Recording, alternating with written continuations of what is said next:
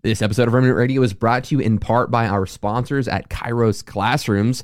Have you ever thought about learning a biblical language as a supplemental tool in your biblical studies?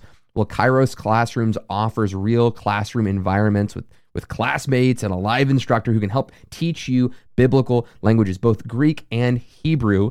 You need to check out Kairos Classrooms today. Uh, the price for a single semester is crazy affordable for anyone, so check out the links in the description and use promo code REMNANT to get 10% off Kairos Classrooms. Check out Kairos Classrooms today. Discount code R E M N A N T REMNANT to get 10% off your semester.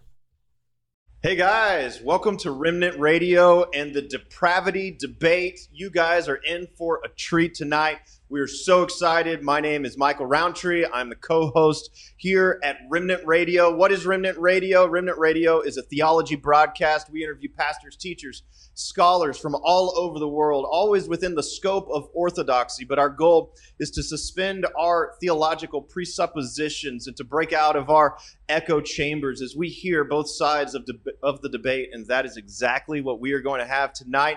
This is a, a very special broadcast, we actually have with us a live studio audience. Live studio audience, let them hear you. Woo! That's right. Okay, so so excited to have you guys, and so excited to have you guys. Now, let me introduce our guests. First of all, not our guests, our debaters. Uh, on my left and on your right, this is Pastor Joel Webbon. He is the founder of the Response Church. He's also the founder of Right Response Ministries, and he is going to be representing the Calvinist position today. And over here on my right and on your left, this is Dr. Leighton Flowers. He's going to be representing the provisionist perspective. He's the director of evangelism and apologetics for the Texas Baptists, and he's also the founder of Soteriology 101. And you can uh, you can visit his website soteriology101.com as well as uh, Pastor Joel Webbon. Look up Right Response Ministries. Both of them have loads of material. Uh, so, with these things said, we're going to go ahead and get started, and we're going to uh, we're going to begin with an opening statement. The format for this evening, just so that you guys know, uh, we're going to have an opening statement from the Calvinist position first, and second from the provisionist uh, the provision provisionist perspective. After that, we're going to move into a rebuttal from one side and then a rebuttal from the other. Each of those rebuttals and the opening statements uh, will last for 15 minutes. After that, there will be a 10 minute cross examination for each side then a closing. Josh and I are going to be monitoring your questions throughout. At the very end, we'll do a Q&A. For you who are in the live studio audience, we'll try to take your questions. We have a camera or a uh, microphone set up right here. Also, for our live chat, we'll be taking your questions as well. So we're going to get into it. And what I want to do uh, now is I, I just want to set the tone for what this is about. There's really two different kind of debates. The first debate is we're setting out to kill the other person. We want to seek, kill, and destroy. Okay, did I just quote like John 10 10 there? Almost. Uh, okay, so we we're not about that. Okay, we're not about trying to destroy the other person. Uh, these two men they they've met each other. They've gotten to know each other a little bit. They have respect for each other. And so our real goal, the other kind of debate, is we want to get at truth. We want to understand God's word more deeply. And by representing these two different sides, that's gonna uh, gonna help us understand every aspect of truth, our own positions and the other position better. So, without further ado, we're going to begin with Pastor Joel Webbon. And Joel, why don't you come on up and share the Calvinist position? The question that we are answering is Does regeneration, being born again, does regeneration precede faith or is it the other way? Does faith precede regeneration? So, Joel, take it away. Thanks, Michael. Michael and Josh, thank you for having me for this debate. I don't feel as though I'm the most qualified Calvinist for this debate, but I'm going to do my best by the grace of God. And also, a special thank you to the live audience. Thank you guys for coming, hearing us out. And also, there we go. There we go. The power of 10,000 voices. I mean, a, a room this size is really unheard of. There's a lot of people here. I just, it's overwhelming. Um, and then Leighton, also a special thank you to you. Thank you for giving me the opportunity.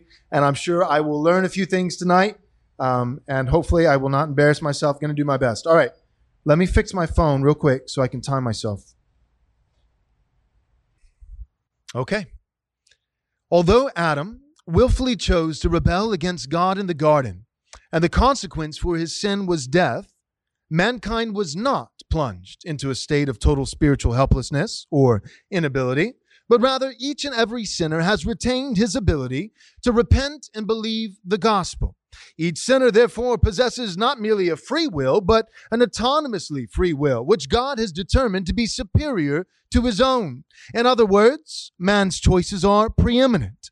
For God has resigned to move merely in the margins, working around man and his determinations. Therefore, the sinner is the one who possesses the power to respond to the gospel and to receive the Spirit's work of regeneration as the just reward for his righteous choice. In other words, the dead sinner does not require the Spirit's work of regeneration before he can believe. For faith is not a gift of God, but a work of man, and therefore it must necessarily precede the new birth. In short, faith is the sinner's gift to God.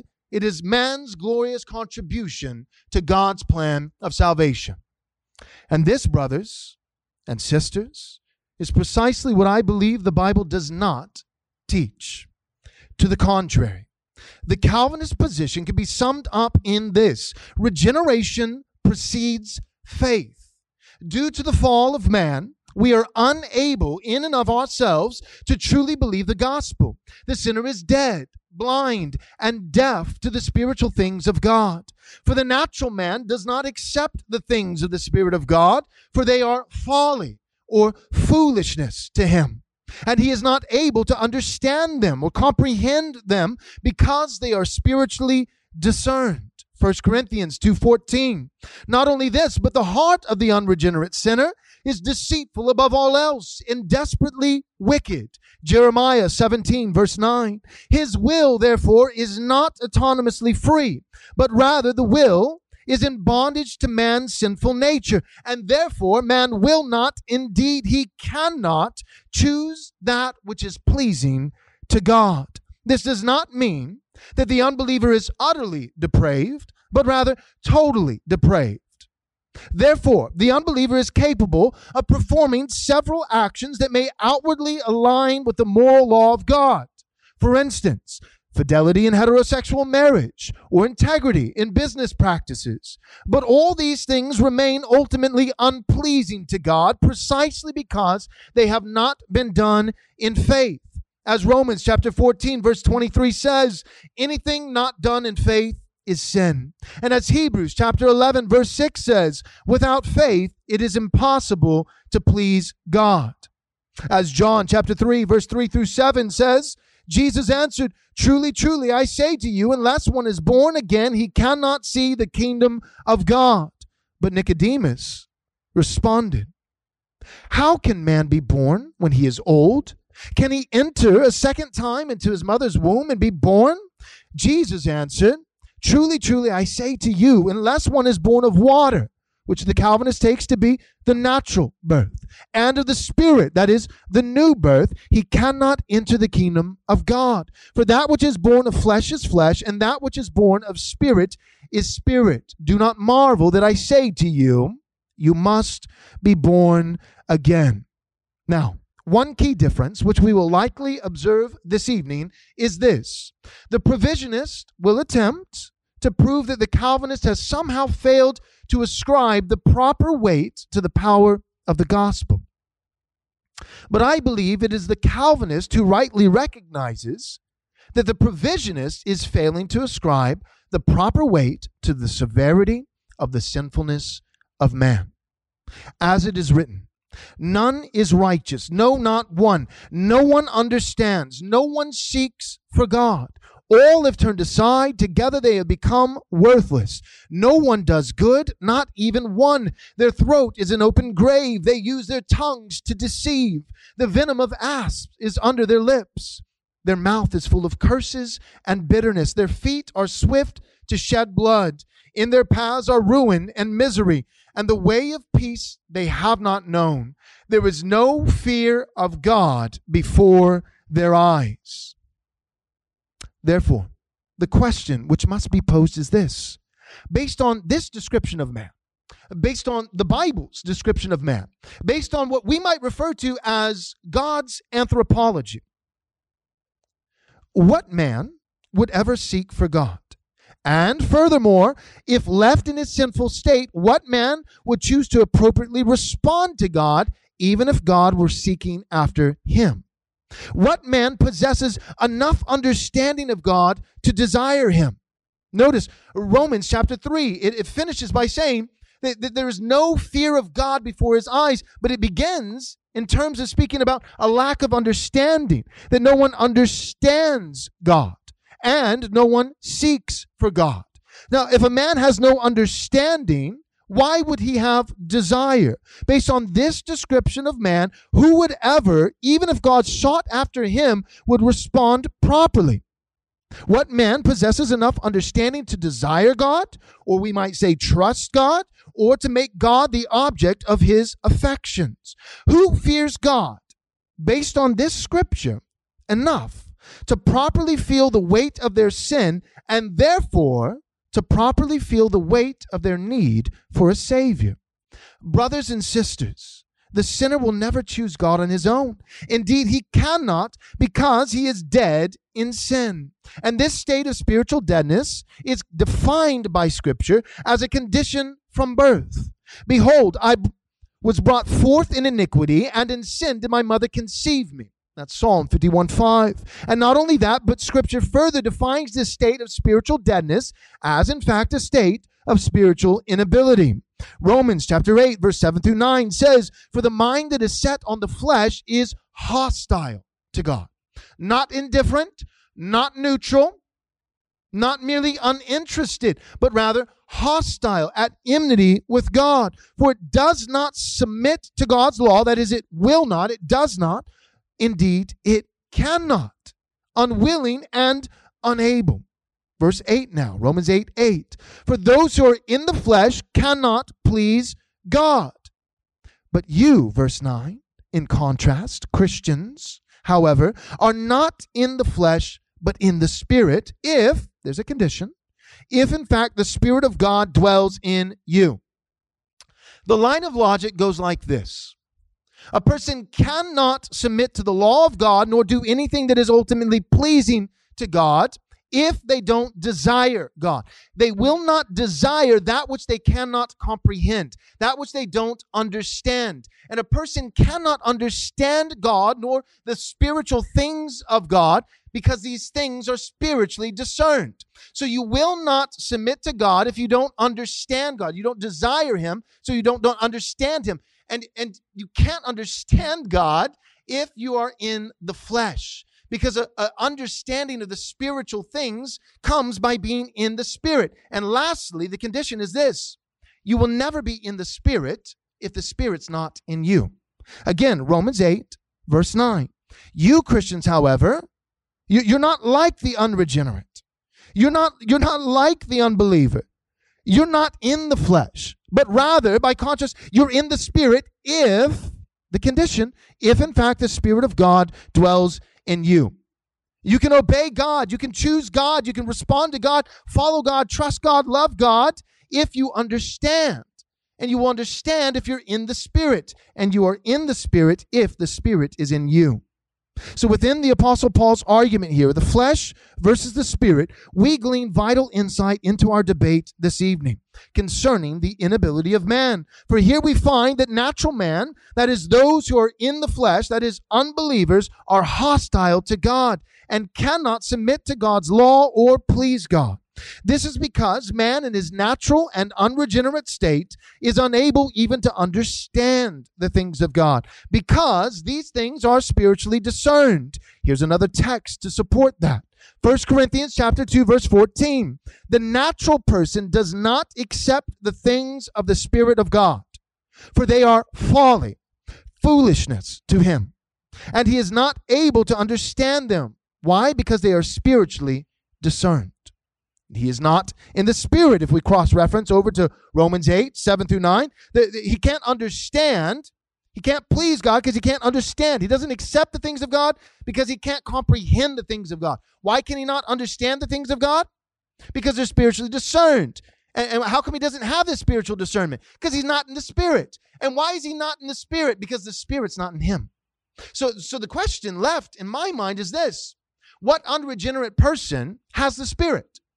Because you got to have the spirit to be in the spirit. You got to be in the spirit to spiritually discern. You got to spiritually discern to understand. You got to understand to accept the things of God and to accept God Himself as Savior. So my question is this: If it all it seems like there's a logical progression of ultimately the indwelling ministry of the Holy Spirit. So the question would be this: What unregenerate person has the indwelling ministry of the Holy Spirit? The answer is none. They don't. They simply don't. Now, both sides of this debate will appeal to Scripture, and both sides have some legitimately difficult verses for the other side to reconcile. This is because the Bible does, in fact, contain what we might call apparent contradictions. Therefore, in order to resolve these apparent contradictions, each of us must determine which text we will use in order to interpret the others. For example, the Calvinist is always going to insist that the whosoever's of the Bible must be viewed in light of the spiritual condition of man. We must understand that God not merely views man as sick, but as dead. Therefore, as an example, to give you an example, the whosoever believes of John 3:16 necessarily follows the you must be born again in order to even see, much less enter the kingdom of God of John 3, 3 through 7. Or as another example, the whosoever calls upon the name of the Lord shall be saved of Romans 10 13. It necessarily follows the so then it depends not on human will or exertion, but on God who has mercy of Romans 9 16. In order to state this point more plainly, both sides of the debate possess the same Bible. It is not as though Dr. Flowers possesses certain scriptures which the Calvinist does not. Neither does the Calvinist possess certain scriptures which the provisionist does not. So, why is it that we come to separate conclusions? It is because, although we study the same scriptures, we both do so with different presuppositions. That is to say, we arrive at separate ends simply because we start at separate beginnings all synergists, including the provisionist, begin with the dignity, autonomy, rights, and freedoms of man. After defining these terms, the synergist generously grants to God whatever might be left. But the Calvinist always begins with God. The Calvinist begins with the glory of God, the grace of God, the rights of God, the privileges of God, the freedom of God. And only after carefully outlining from the scripture that which properly belongs to God does the Calvinist ascribe whatever might be left to man, namely nothing but his sin.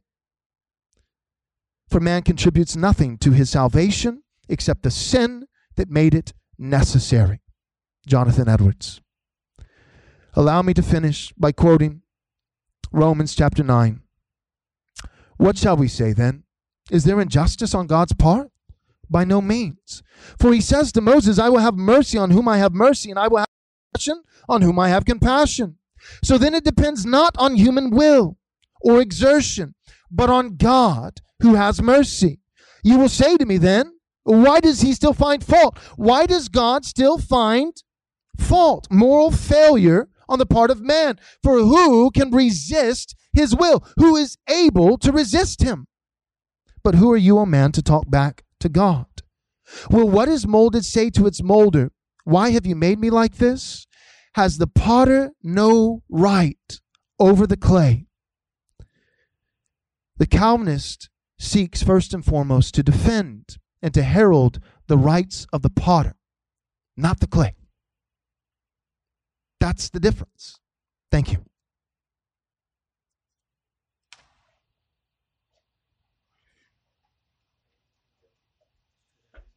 Thank you so much, Pastor Webbon.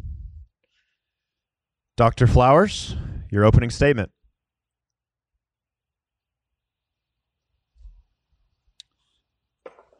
I'd like to start by thanking Remnant Radio for hosting this and putting all this together. Thank you, studio audience, for showing up and for being here. Uh, uh, Theology Geeks here on a Monday night, coming to Theology Geek out together uh, on a debate. And Joel, I appreciate you coming all the way from California, California to the Promised Land. Yes, and I got you a gift. I, have got you a gift. Here we go. Dallas Cowboys. That's just for you. Thank you. Football's become too woke for me to watch anymore. But and don't go bragging on it, you know, uh, receiving that free gift that I just offered you, okay? All right. I had to throw that one in there.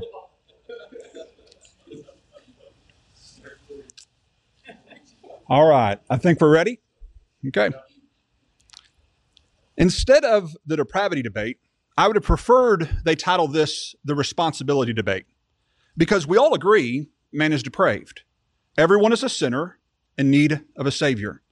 Our point of contention with Calvinists is specifically over human responsibility, which I contend is in direct contrast with this Calvinistic idea of what they are calling total inability, which is the idea that because of the sin of Adam, God sovereignly and unchangeably decreed that all people would be born from that point forward in a fallen condition whereby they could only hate and reject even God's own genuine appeals to be reconciled from that fallen condition.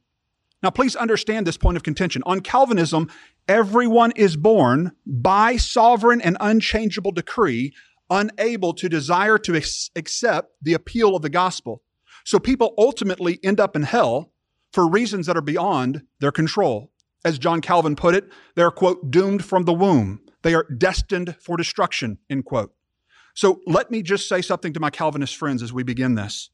We when we disagree with you about your doctrine of total inability, we are not saying that humanity is without sin. We are not saying that they can save themselves, nor are we teaching that everyone deserves salvation. We are arguing to preserve what we sincerely believe the Bible teaches about human responsibility, God's character, as well as His love and His provision for every person whom He created in His own image. We are not denying humanity's bondage to sin. Please hear that. We believe all sinners are in bondage to sin. But we're simply saying is this those who are in bondage are still responsible. Those who are in bondage are still responsible to humbly confess their bondage and put their trust in the only one who can free them. And by responsibility, we, yes, mean what it connotes the ability to respond in faith to the inspired truth that was sent to help set people free from their bondage. We understand no one seeks God on their own, but we simply do not believe that God has left anyone on their own. Nor do we believe in the, the inability to initiate our reconciliation with God entails an inability to respond willingly to God's gracious initiative. We agree that no one is righteous, not even one, as it pertains to the law. But we simply do not believe that entails an inability to confess that fact and put our trust in the righteousness of Christ so as to be saved by his unmerited grace that he offers indiscriminately to all people through the appeal of the gospel.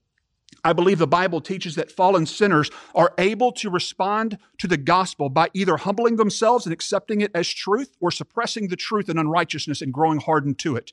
You aren't born, in other words, cut off from the truth.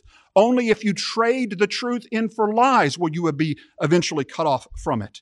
So this debate is less about depravity. It's more about whether depraved people maintain the ability to respond positively to God's own appeals to be reconciled from their depraved conditions. Now, some Calvinists will argue saying something like, well, the lost are dead in their sins.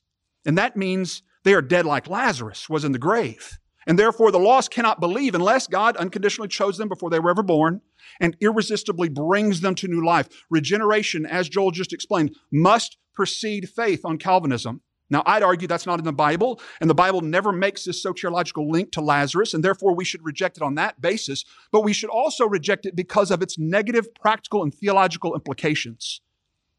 Instead of me trying to explain these implications, I'd rather you hear the negative implications from this worldview from a very influential former Calvinist named Derek Webb. He's the former lead singer of Caedmon's Call, who ironically is known for singing and writing a song on the very doctrine that we're debating today, the doctrine of inability. And I pray that this works. So Go ahead. Let's play it. Hmm. And with my Christian friends who try to convince me this, I say, listen, like, I don't know why you're trying to persuade me. Because your own Bible says Hmm. It's a gift. That it's a gift. It's the work of the Spirit, start to finish. It's a it's the, a removing of a heart of stone and replacing with a heart of flesh. That is not something you can do for me. Yeah. So if it's true, we're both depending on the Spirit to show Yeah. up. I'm literally in the grave next to Lazarus, Yeah. waiting For to the hear waiting, waiting to hear my name. Yeah. And I'm going to lay in there dead till he shows up. Yeah. Somebody asked me uh, near the beginning of this year of living Christianly, well, what would it take for you to believe? What would it take for you to believe in God? Well, that's easy. God would have to give me Hmm. Yeah, faith yeah, because I um, can't yeah, reach out and grab it. What it would take is a miracle. It would take a miracle. Yeah, it would. Like, and, and what, what, what, what does it take for a dead man to come out of his, to come six feet out of the ground? It takes someone to dig him out, Yep. to open the box and revive him. breathe into his nostrils. And, and the Bible makes it very clear that there is nothing less spiritually than that going on yeah, in salvation. absolute new life. New life from death to life. Yeah. And that's what would be required. Yeah, and and I I, I And I'm open to it. I'm, I mean, I'm Oh, literally, yeah. I'm literally in the grave waiting to hear my name. Yeah, anytime. If that- if that's the because if there is going to be a work of the Spirit going on, I want in. and I won't be able to resist it, and I can't call out for it. Yeah. I cannot coax him over. Yeah. Either my name is written in the book of life or it's not. Yeah. But there's a point where I said, you know what? Maybe, maybe God made me and fashioned me for destruction. Yeah, yeah. And so there's nothing I'm going to be able to do to change his mind about it. So maybe it's all real and I'm just not chosen.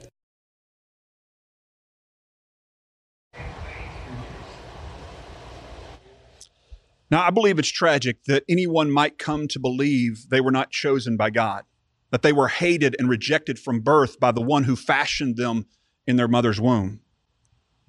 Now, I can say to Derek with all assurance God did not create or fashion you for destruction. Calvinists cannot say that to him consistently. I can say to Derek or anyone like him, God loves you and genuinely desires for you to leave behind your sin and trust in him. But I don't believe a Calvinist can consistently say that to anyone. All of us here would love to see Derek Webb come to faith, wouldn't we? But on Calvinism, God doesn't want that. Not really. Why not? Are we more loving and merciful than God? Heavens no. If Derek persists in his unbelief and he perishes, it will be because he refused to accept the truth so as to be saved, as Paul put it. Derek did not reject the gospel because God sovereignly decreed for him to be morally unable to receive the truth due to a condition that he was born in beyond his control, like the tea in the tulip suggests. Derek did not reject the gospel because God rejected him before he was born, as if he fashioned him for destruction, like the U in the tulip suggests. Derek d- did not reject the gospel because Jesus didn't really die for him, like the L in the tulip suggests. Derek did not reject the gospel because he was born in a grave like Lazarus and he's just, he just can't come out unless God irresistibly causes him to come out like the eye in the tulip suggests. Don't give Derek the excuse that tulip gives him. Derek, like all unbelievers, are responsible. That means they are able to respond to the life giving truth of the gospel, calling them to faith and reconciliation. In John 11, 25, Jesus said, I'm the resurrection and the life, and he who believes in me will live, even if he dies. And everyone who lives and believes in me will never die. So, according to Jesus, faith is the means by which we are made alive. In John 20, 31, it says it even more clearly. The gospel quote is the was written so that you may believe in Christ, and that by believing, listen to the order, by believing you may have life in his name. What does the lost dead man need? They need the gospel because by believing the gospel, they may have life in his name, according to the scripture. In John 5 40, Jesus said to the Pharisees, You refuse to come to me that you may have life. If Calvinism were true, Jesus should have said, You have refused, I've refused to give you life, Pharisees. I've refused to give you life so that you would certainly come to me. So the gospel is the means by which the dead man is raised to new life. In Romans 5 1 and 2, Paul says, Therefore, since we have been justified through faith, we have peace with God through our Lord Jesus Christ, through whom we have gained access by faith into this grace in which we now stand. Now, if Calvinism were true, Paul should have said we have gained access by this irresistible grace into this faith. Paul teaches that faith is the means by which we gain access to saving grace, not the other way around. Calvinists have to reverse the order of Scripture to fit their systematic. Listen, we agree with our Calvinistic friends that the lost are enslaved and in bondage to sin. But what is the solution to being enslaved? The truth that sets men free, the gospel. Does being a slave to sin mean you can't believe in Jesus? In Acts 13, John said, quote, everyone who believes is freed from all things, from which you could not be freed through the law of Moses. So how are they freed? Quote, everyone who believes is freed from all things. We are freed by believing in him. We are not freed in order to believe in him. John 8 32 teaches that the gospel is a truth that sets the captives free, but only if they receive it. If they resist the words of Christ, they will grow calloused to the truth and may eventually be cut off in their rebellion. They are not born already cut off by a sovereign decree, as Calvinism's doctrine suggests. Only if they, quote, as Paul says, trade the truth of God in for lies in Romans chapter 1, will they eventually be cut off from that truth. We also agree with our Calvinistic friends when they say that the lost are enemies, are at enmity with God. But again, what is the solution to that problem? The gospel is the solution. The gospel is the appeal of God to be reconciled according to 2 Corinthians 5:20. So to recap, sinners are dead in sin, enslaved to their sin, at enmity with God, and we agree with Calvinist on that. But nothing about any of these conditions that Joel argued for in his opener even remotely suggests the moral inability of the lost to humbly own up to that condition so as to be healed, especially in light of the cross and God's gracious appeal for reconciliation by means of the powerful Holy Spirit wrought gospel appeal. The gospel is the solution to mankind's lost condition. Now, so hear this. We are not contending with Calvinists over the severity of mankind's lostness. We are contending over the sufficiency of the gospel to save the lost.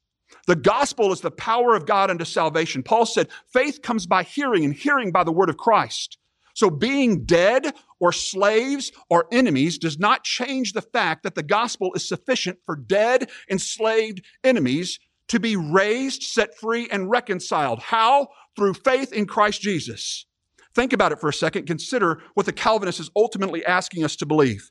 Fallen humanity, by divine sovereign decree, it's not by accident, God decreed this, are going to be born unable to respond positively to God's own appeals to be reconciled from their fallen condition. Yet, God judges them guilty and punishes them in eternity in hell for ultimately something they have no meaningful control over.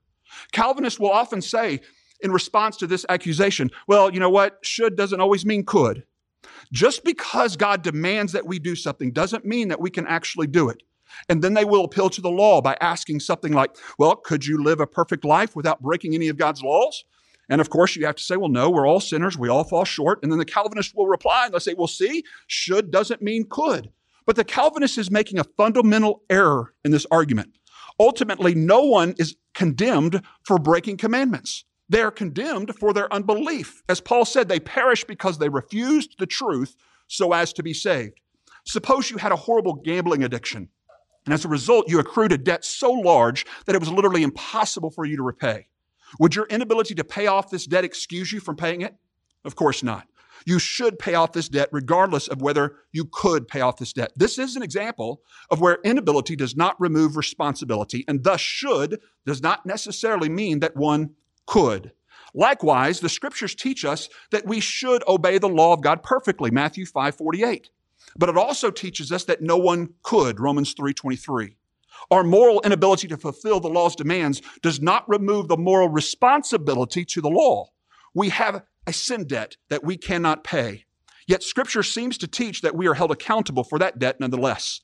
This is an instance where should does not necessarily imply could. But continue with the gambling analogy above. Suppose your wealthy and benevolent father offered to pay your gambling debt for you if you would confess your addiction and go to rehab. Clearly, this is something you should do, but could you? Of course you could. Your inability to pay off the debt in no way hinders you from accepting the benevolent offer of your father's provision. Likewise, with regard to the law, your benevolent and gracious father offers to pay your sin debt if you confess your sin addiction and put your trust in him. Clearly, this is something you should do, but could you? I say you could. Your inability to pay off your sin debt in no way hinders you from accepting the benevolent offer of your Father's gracious provision. Suppose someone tried to convince you that one's inability to pay off their debt equaled their inability to accept help when it was offered. Would you believe them? I ask because that's what our Calvinistic friends are attempting to get the church to believe. If God is ultimately responsible for mankind's response to his own appeals, then it would be irrational to call them responsible. People are held responsible to God's word because they have the moral capacity to respond to it by either suppressing it or believing it. I agree with Joel. This is about God's glory. God is most glorified not in controlling all his enemies, but in laying down his life for them. In the climactic event in all of human history, God's glory is displayed on the cross by selflessly loving all his enemies, not by meticulously controlling them. Glory, according to Jesus, isn't about power and control. It's about love and sacrifice. God is not seeking to display his glory by means of wrath on vessels he himself ultimately controls. He is already maximally glorious, which is best demonstrated by his self sacrificial love and provision for each and every undeserved person who was created in his image. God bless. Thanks.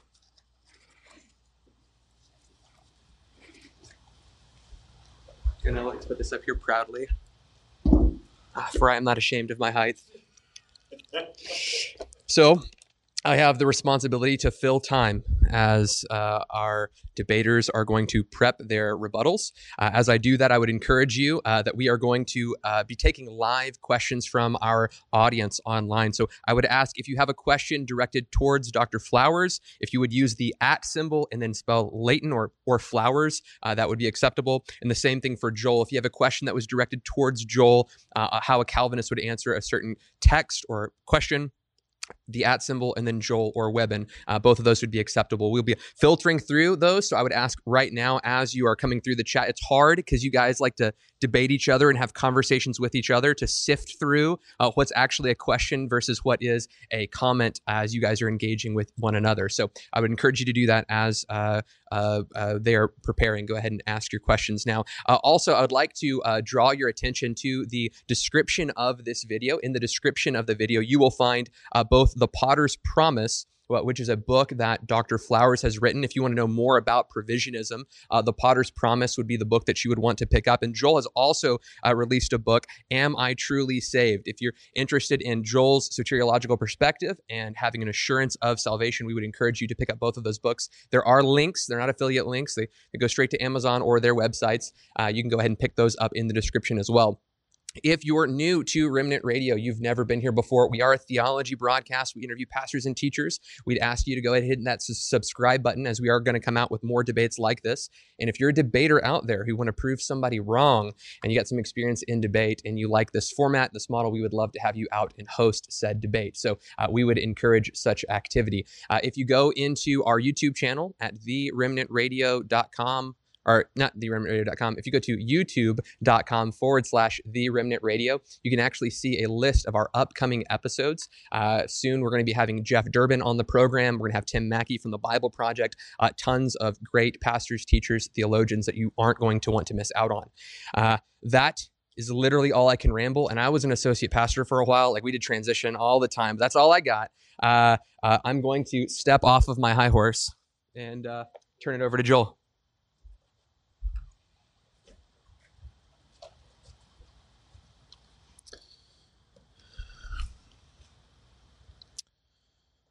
Okay. So, Dr. Flowers consistently gives priority to the parable of the prodigal son, as we've just heard, over the resurrection of Lazarus when it comes to determining which serves as the better illustration for a proper understanding of soteriology. Personally, I think you might be happy to hear this, Dr. Flowers, but I have no problem with this. This is because Jesus does, you're right on this point, clearly tell the parable of the prodigal son in order to illustrate repentance while making no mention of a correlation between salvation and the resurrection of Lazarus. However, I do find it odd that the parable of the prodigal son is given priority over the parable of the lost sheep or the parable of the lost coin, which are both found in the very same chapter, Luke 15. In the parable of the lost sheep, for instance, the sheep clearly does not return home on his own, but rather the shepherd brings him back. In the parable of the lost coin, surely the lost coin does not somehow find itself. Instead, it merely lies hidden until it's eventually found. And these are not the only illustrations of salvation that we have. What about Romans chapter 9, verse 14 through 23, where clay is used as the example? In this context, the apostle explicitly says, So then it depends not on human will or exertion, but on God who has mercy. Romans 9:16. My point is this: the scripture provides many illustrations for salvation, and no less than 3 illustrations are found in Luke chapter 15. So why is the prodigal son constantly given priority? Well, in part, it is because the father in the parable does in fact say that his son was dead and is now alive. And the crux of our debate this evening has to do with a proper understanding of spiritual deadness. However, I believe that the parable of the prodigal son is also given priority because it is the only illustration out of the three provided by Jesus in Luke 15 which involves the subject that is lost seemingly returning home on their own. It's convenient. The Calvinist does the very same thing. It's not to be unfair towards Dr. Flowers. Lazarus, his death, Jesus saying, Lazarus, come forth. It's convenient. It works for our argument. However, in the case of the parable of the prodigal son, let's just use this illustration. We must take notice that something clearly happens which causes the son to return home to his father. Namely, the prodigal comes to his senses. It may be permissible to assume that this refers to the prodigal son's own volitional choice to begin thinking more clearly. But I believe it's perfectly permissible to assume from a Calvinistic perspective that the prodigal son's coming to his senses is the equivalent of him being put into his right mind. In other words, the Calvinist would simply recognize that the prodigal son first comes to his senses, and only after this does he rise and come to his father. Now, this concept of coming to our senses or being put into a right mind. It is indicative, it's strikingly similar to what's said in Luke chapter 8, verse 27 through 39 of the demoniac. Now, for the sake of time, I'm not going to read the entire text, but starting with verse 35, after Jesus has cast out the many demons, this is the man who is possessed, and when asking, Jesus asking the name, the demon responds saying, Legion, for we are many. And, and the demons plead and beg Jesus not to torment them before the appointed time. Uh, they plead, please do not cast us into the abyss, but rather send us into this herd of pigs, which Jesus obliges. And the pigs run into the sea and immediately drown. The whole town is kind of in an uproar. They're concerned and curious about what's going on and afraid. Verse 35. Now we're set for the scene. The people went out to see what had happened. And they came to Jesus and found the man from whom the demons had gone sitting at the feet of Jesus, clothed and in his right mind. He had come to his senses. But how? That's the question. Yes, he came to his senses, but notice the progression. The demoniac does not desire to be healed or saved first but rather he simply desires to be left alone and not tormented by Christ. Therefore, it is only after the demons are removed and the man is put into his right mind that he is then found sitting at the feet of Jesus and later even begging to accompany Jesus. In, in summary, it is undeniably true that those who choose to return to the Father's house or those who choose to sit at the feet of Jesus, they make this choice freely. However, neither of these examples prove that this choice on the part of man actually precedes God's choice to change the person's heart.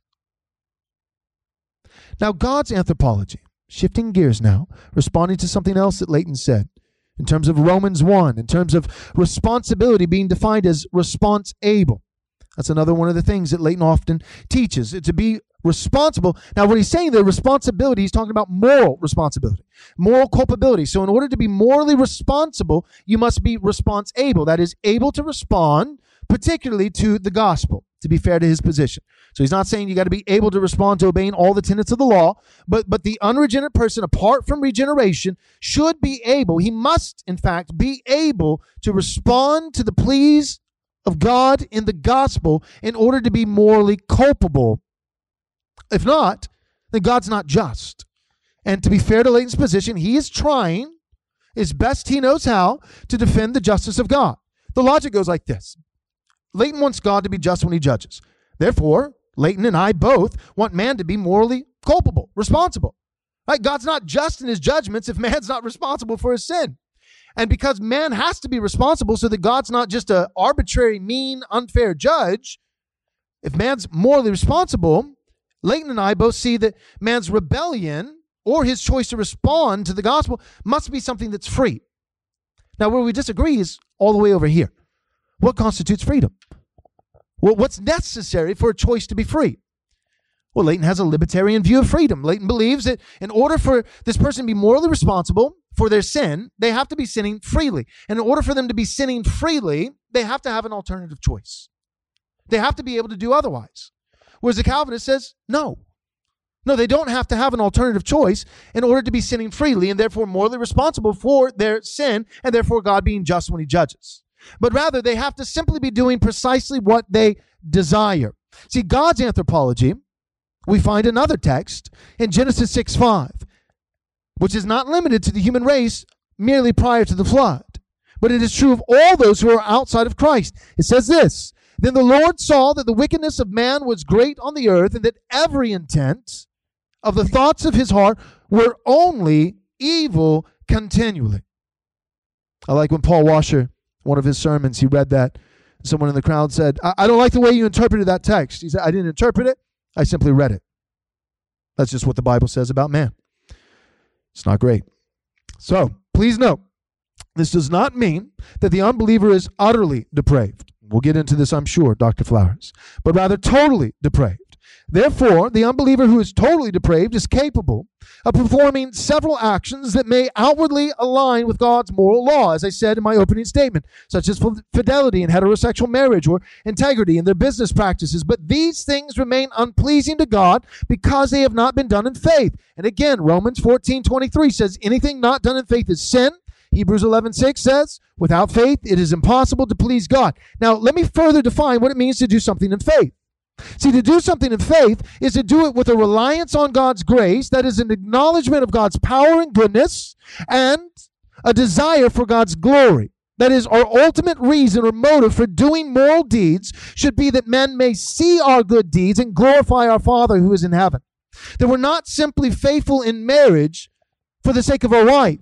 There's a greater end right that we're doing horizontal good as we seek to love our neighbor but but ultimately it's all first and foremost to glorify god i'm loving my neighbor yes i'm loving my wife i'm loving my children I, i'm working hard as what unto the lord but it's all for his glory so so to do something in faith without faith it's impossible to please god and to do something in faith, I, I, think it's both and. I think it's two sides of a singular coin. It's a reliance on God's grace and a desire for God's glory. What unregenerate person, what non Christian could ever do something in faith?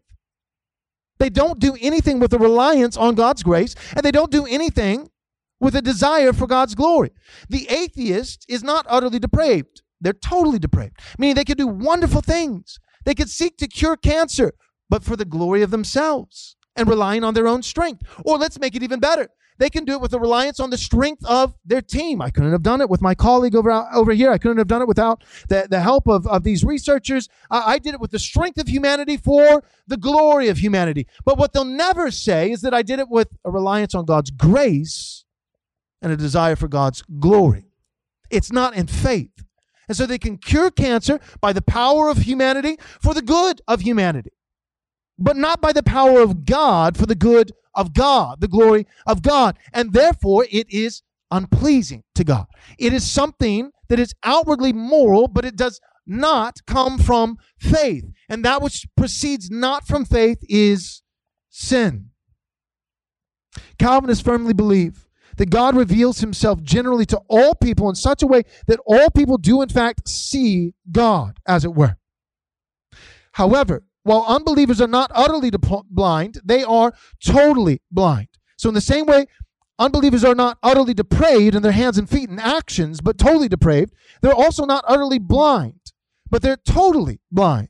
Now, let me draw the distinction. In other words, the unbeliever can clearly see that God exists from his birth, but he cannot see God as good. See, that's what Romans 1 says. From, from birth, because the imago dei because we're made in the image of god and because of natural that's the doctrine of natural revelation general revelation god has romans 1 he, he has made himself known he has manifested himself by what he has made creation itself testifies that God exists. And, and it testifies to his nature, but, but what precisely about God? It says his divine nature and eternal power. See, there is such a doctrine as natural law. Uh, that, that's, that's the law of God written on the heart of every man because they've been made in the image of God. You don't need to be regenerate to have a conscience, to know that something's right and wrong. And the unregenerate unbeliever can, in fact, follow the conscience. Jiminy Cricket, right? The conscience. I don't think Pinocchio was regenerate. If I'm going to make that argument, he was regenerate when he became a real boy, but he was trying, he was trying to follow Jiminy Cricket while he was still a puppet. Right? The, the conscience, the unbeliever. So the person is like, well, I don't like Calvinism because my, my neighbor is an unbeliever and she's sweet as pie. She made brownies for my kids the other day, and I just don't like you guys. Well, we're not saying she's utterly depraved. She's totally depraved. So in her hands and feet, she's not utterly depraved. She's not a serial killer. Right? She could be doing outwardly good things that align with the moral will of God. But but she's totally depraved, meaning she's not doing it in faith, not with a reliance on God's grace, not with a desire for God's glory. Same thing with sight, same thing with, with eyes and ears. So hands and feet, same thing with eyes and ears. She can see God. What about him? His eternal power, right? His divine nature. But but she cannot see the gospel. Natural law, that's a doctrine. Natural gospel, that's not a doctrine. There's no such thing biblically as natural gospel. So this judicial hardening, this idea of hardening, hardening from what? Leighton wants you to think that the hardening is from able to respond to the gospel from birth to eventually not able because you've lied and suppressed the truth. But the reality of Romans 1, what it teaches is able to see God's mere existence, not his goodness in the gospel. But what people are born with in, in total depravity because of the fall of man is not an innate ability to respond to the gospel. What they're born with is an ability to see God, as it were, speaking of his existence, not his redemption. They're able to see his eternal power, his divine nature. And by lying and suppressing the truth, what happens is that natural revelation and natural law, that is the conscience written on their hearts, that is what's suppressed. So Romans 1, for the Calvinists, it gives us an account for an atheist. Right? Romans 1 for the Calvinists, it doesn't give us an account for how people are born able to respond to the gospel, and then by bad deeds and suppressing the truth, eventually are so judicially hardened they can't respond to the gospel. No, rather, Romans 1 for the Calvinist gives us an account for how people can know that God exists, know that He's eternal in His power, and have a conscience, His law written on their hearts, and eventually become a psychopath atheist. That's what Romans 1 gives an account for. That's it.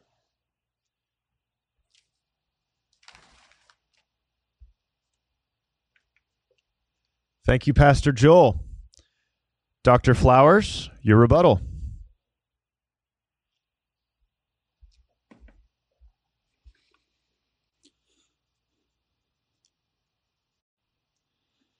Basically, to summarize what I just heard Joel explaining, is that you're born unable to please God unless God effectually causes you to please Him. What's the purpose in this? What's the purpose in creation? If God's, you're just born by God's decree, unable to please Him, unless he picks you unilaterally before you're ever born and effectuates, causes you to do something that pleases him. What's the purpose in that? This is one of the reasons that Calvinism is oftentimes accused of being robotic and puppetry. And I understand Joel and, and many Calvinists would reject that kind of, of vernacular. But if you interpret Paul's potter clay analogy to ultimately mean that we have no more control over our choices and decisions as a, a clay pot has a shape within the, the hand of the potter, then if the analogy fits, then wear it. When I was a Calvinist, I just owned that analogy. I just said, hey, you know, if you, you have a problem with puppets and robots, at least puppets and robots can be made to look pretty. Mud's just mud.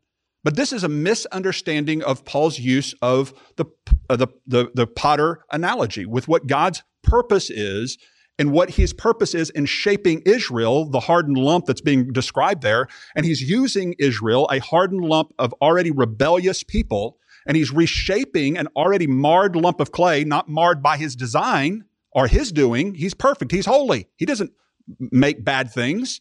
He's reshaping a marred lump into his purposes so that he can use Israel to bring about the crucifixion and the ingrafting of the Gentiles. That's what Romans 9 through 11 is all about. The same people who are hardened in Romans 9 are the same one that Paul holds out hoped for. It says he, they have not stumbled beyond recovery. That, that they may be grafted in back in if they're if they're provoked to envy in, in Romans chapter 11 verse 14. He even hopes that they leave their unbelief so as to be grafted back in according to verse 23. Clearly, those who are hardened in chapter 9 aren't reprobates on the Calvinistic system. They are the Israelites who have been given over to their depraved ways, molded by the potter to be used as people who cry out, crucify him, and also allowing in for the ingrafting of the Gentiles. When we understand that, there's no real grounds for Calvinism to stand. Uh, when Joel first began, he started about faith, uh, describing our view as on our view that faith must be a work of man. Um, and we just have to always continue to point back to the fact that um, faith versus works is what Paul continually sets up the dichotomy within Scripture. Choosing to save people without regard to the good or the bad they do isn't the same as choosing to save people without regard to their faith in God. When someone mistakenly equates faith with a notoriously good work, they have misunderstood the Scripture. Faith in God, even if man's responsibility, does not earn or merit righteousness. If it did, then Christ needless, died needlessly. He didn't need to die. We could have just earned our righteousness by believing in him. God by his grace alone, chooses to bestow the righteousness of Christ to those who place their trust in him. And yes, I do the, use the prodigal son story just in the same way a lot of times that the, the Calvinists use it as a story that we're all familiar with to illustrate the fact that when the prodigal son's returning home, he's not meriting or earning anything that he's about to get. If he, if he got what he deserved, he would be stoned to death for his, his misdeeds. What's he get? He gets mercy. That means the, the, the father does not punish him even though he deserves to be punished. That's mercy.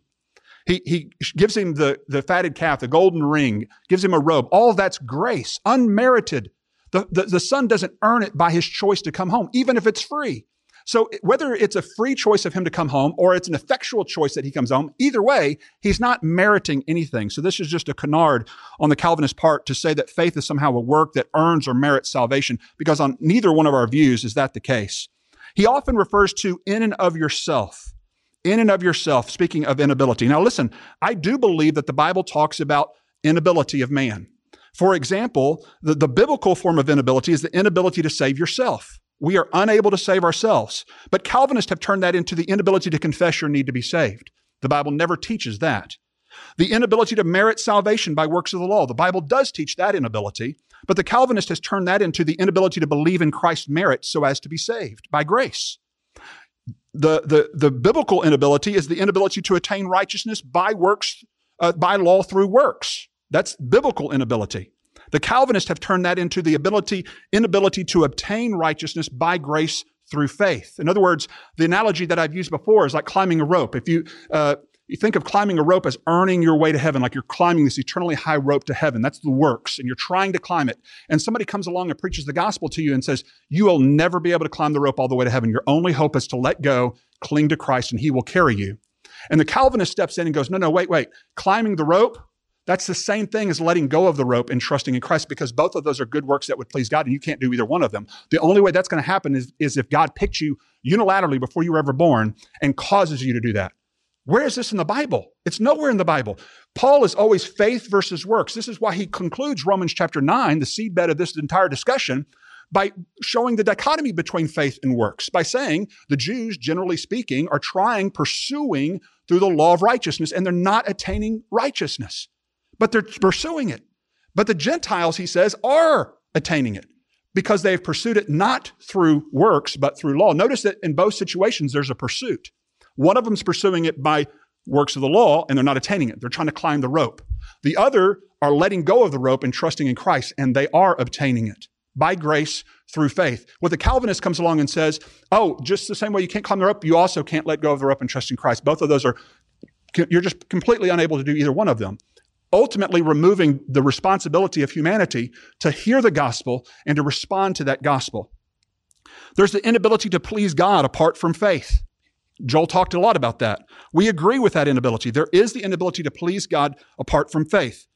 The Calvinists have turned that into the inability to act in faith apart from faith being irresistibly given by an unconditional pleasure of God before creation. There's the biblical inability to live a sinless life. Calvinists have turned that into the inability to confess your lack of ability to live, live a sinless life.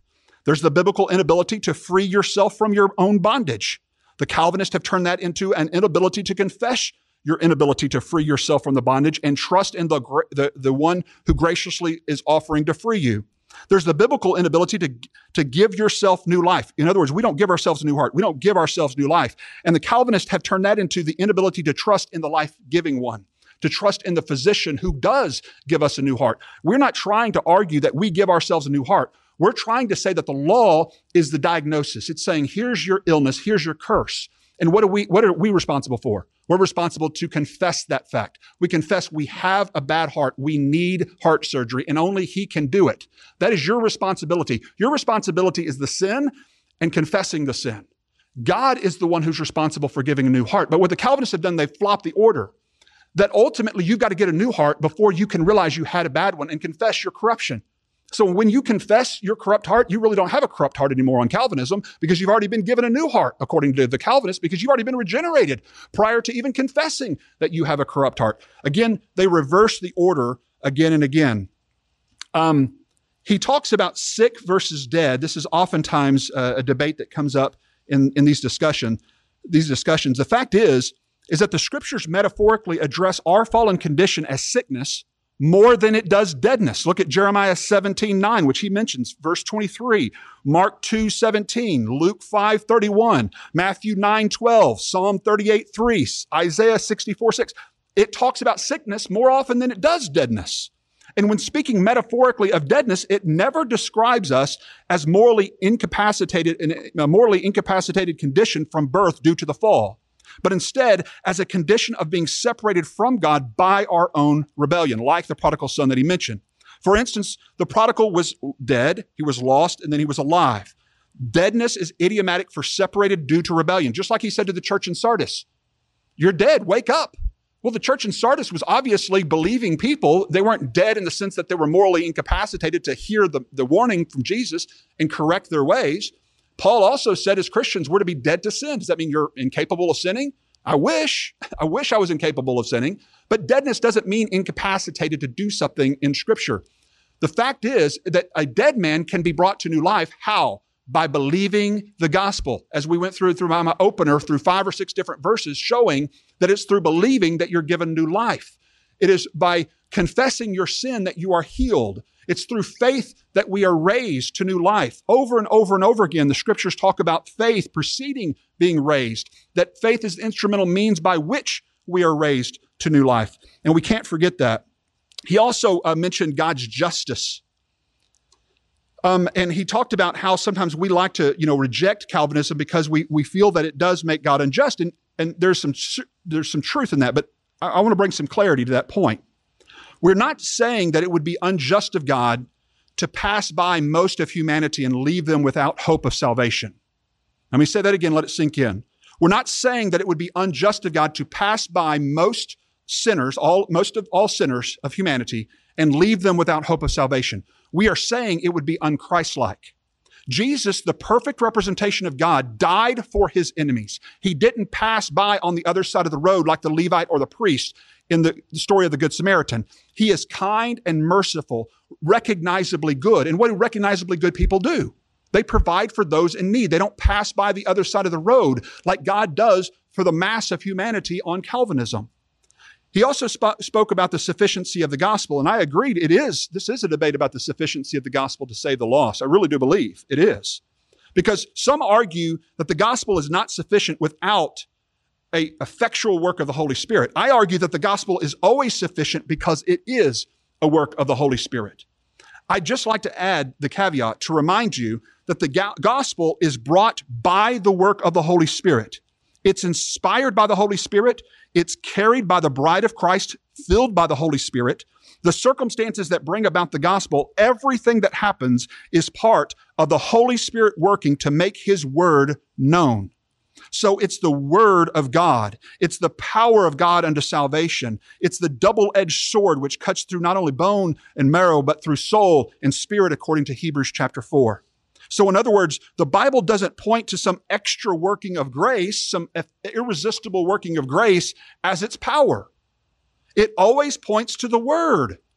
The truth, the very words that I've spoken to you, Jesus says in, in John chapter 12, verse 48, will be your judge on the final day. In other words, this is all about judgment day. This is a soteriological debate. We're talking about salvation, judgment day, and what are we going to be judged by? Are we going to be judged by how many commandments? Let's count how many commandments you broke and commandments you broke. Is that what we're judged by?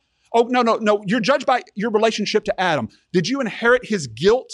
Inherit this inability from him that you were born just incapable of pleasing God from birth? Is that how you're judged? No, what Jesus says, you will be judged by the very words that I spoke to you. Speaking of the gospel itself, what do you do with the words of Christ? This is why I think Paul said, those who perish, perish because they refuse to love the truth so as to be saved. Now, that seems to imply they could have accepted the truth so as to be saved.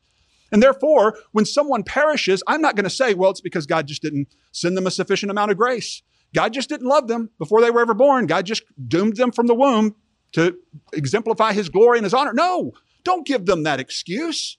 People who end up perishing perish because they are blameworthy. Why are they blameworthy? Because they are rejecting a God who provided for them. On Calvinism, what are the lost people rejecting? Think about that for a second. What are they rejecting? They're rejecting a God who hates them. They're rejecting a Jesus that didn't die for them.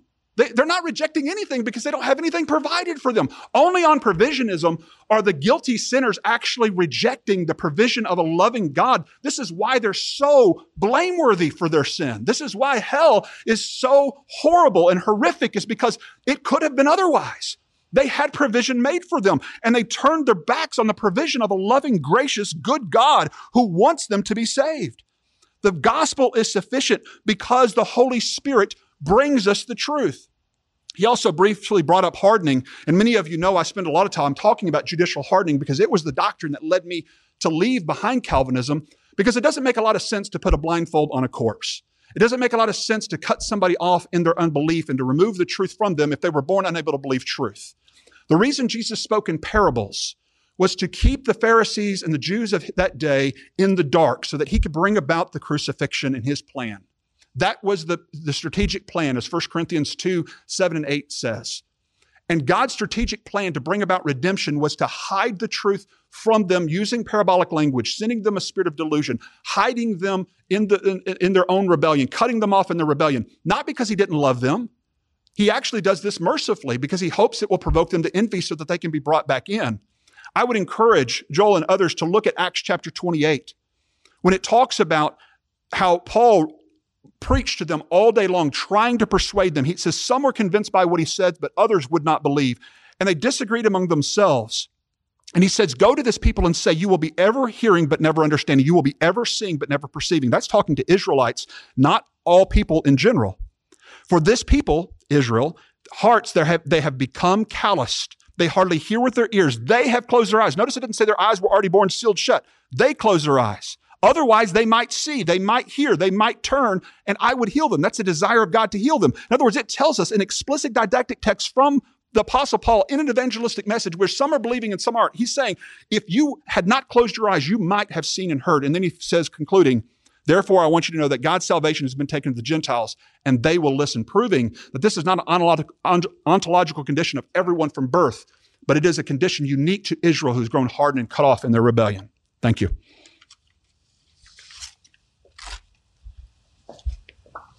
Thank you so much, Dr. Flowers. So now begins the cross examination portion of our debate. Uh, the two men will be will remain seated throughout the cross examination. They'll take turns, ten minutes each. They will not make any statements. They will only ask questions. So Joel will go. Pastor Joel Webbon will go first, and he will ask questions of Dr. Flowers, who will respond to the question, and then another question, and so on. After 10 minutes, Dr. Flowers will have his turn to do the same thing for Joel Webbon. So I'm going to give them just a moment to think of what their questions are. And as we're giving them that moment, I want you to know just a few things that Remnant Radio has going on. I hope that if you haven't subscribed already, that you get a chance to subscribe. Uh, we are a, a theology broadcast, as we've said. We have pastors and theologians and scholars from all over the world. And uh, and one thing that we do is we we host people, as you can see, from very different perspectives. We had uh, last week we had Dr. Sam Storms, and he came and he talked about uh, the gifts of the Holy Spirit, and he just recently wrote a book about the gifts of, Hol- of the Holy Spirit. We had a soteriological perspective last week with Dr. Ben Witherington III. One wrote one of the religion books of the best religion books of the year, or got an award for it, and uh, teaches a, at Asbury Seminary and has for many years. He spoke about Arminianism, and uh, we had Dr. Robert Letham. Some consider him to be the foremost uh, theologian expert on the Trinity, if there is such a thing as an expert on the Trinity. But we had a fantastic discussions talking about the ontological nature, the the economic, the ontological versus economic uh, sort of perspective of the Trinity and the interworking between Father, Son, and Holy Spirit. We had daughter, Dr. Peter Leithart, that was also last week, talking about the Ten Commandments. Why are there ten? How do they interrelate one with another? Why are they five and five? And the and the two tablets and so on. And so uh, a deep exploring of the Ten Commandments. Just so you know, uh, we have another episode of Remnant Radio uh, coming tomorrow. Normally, we're live on Monday nights, 8.30 p.m. to 9.30 p.m. Central Standard Time. Uh, this is prolonged because it's a debate, but normally it's 8.30 to 9.30 on Monday nights. We also have a Tuesday. All of our shows are live we have a Tuesday live show at 4 p.m.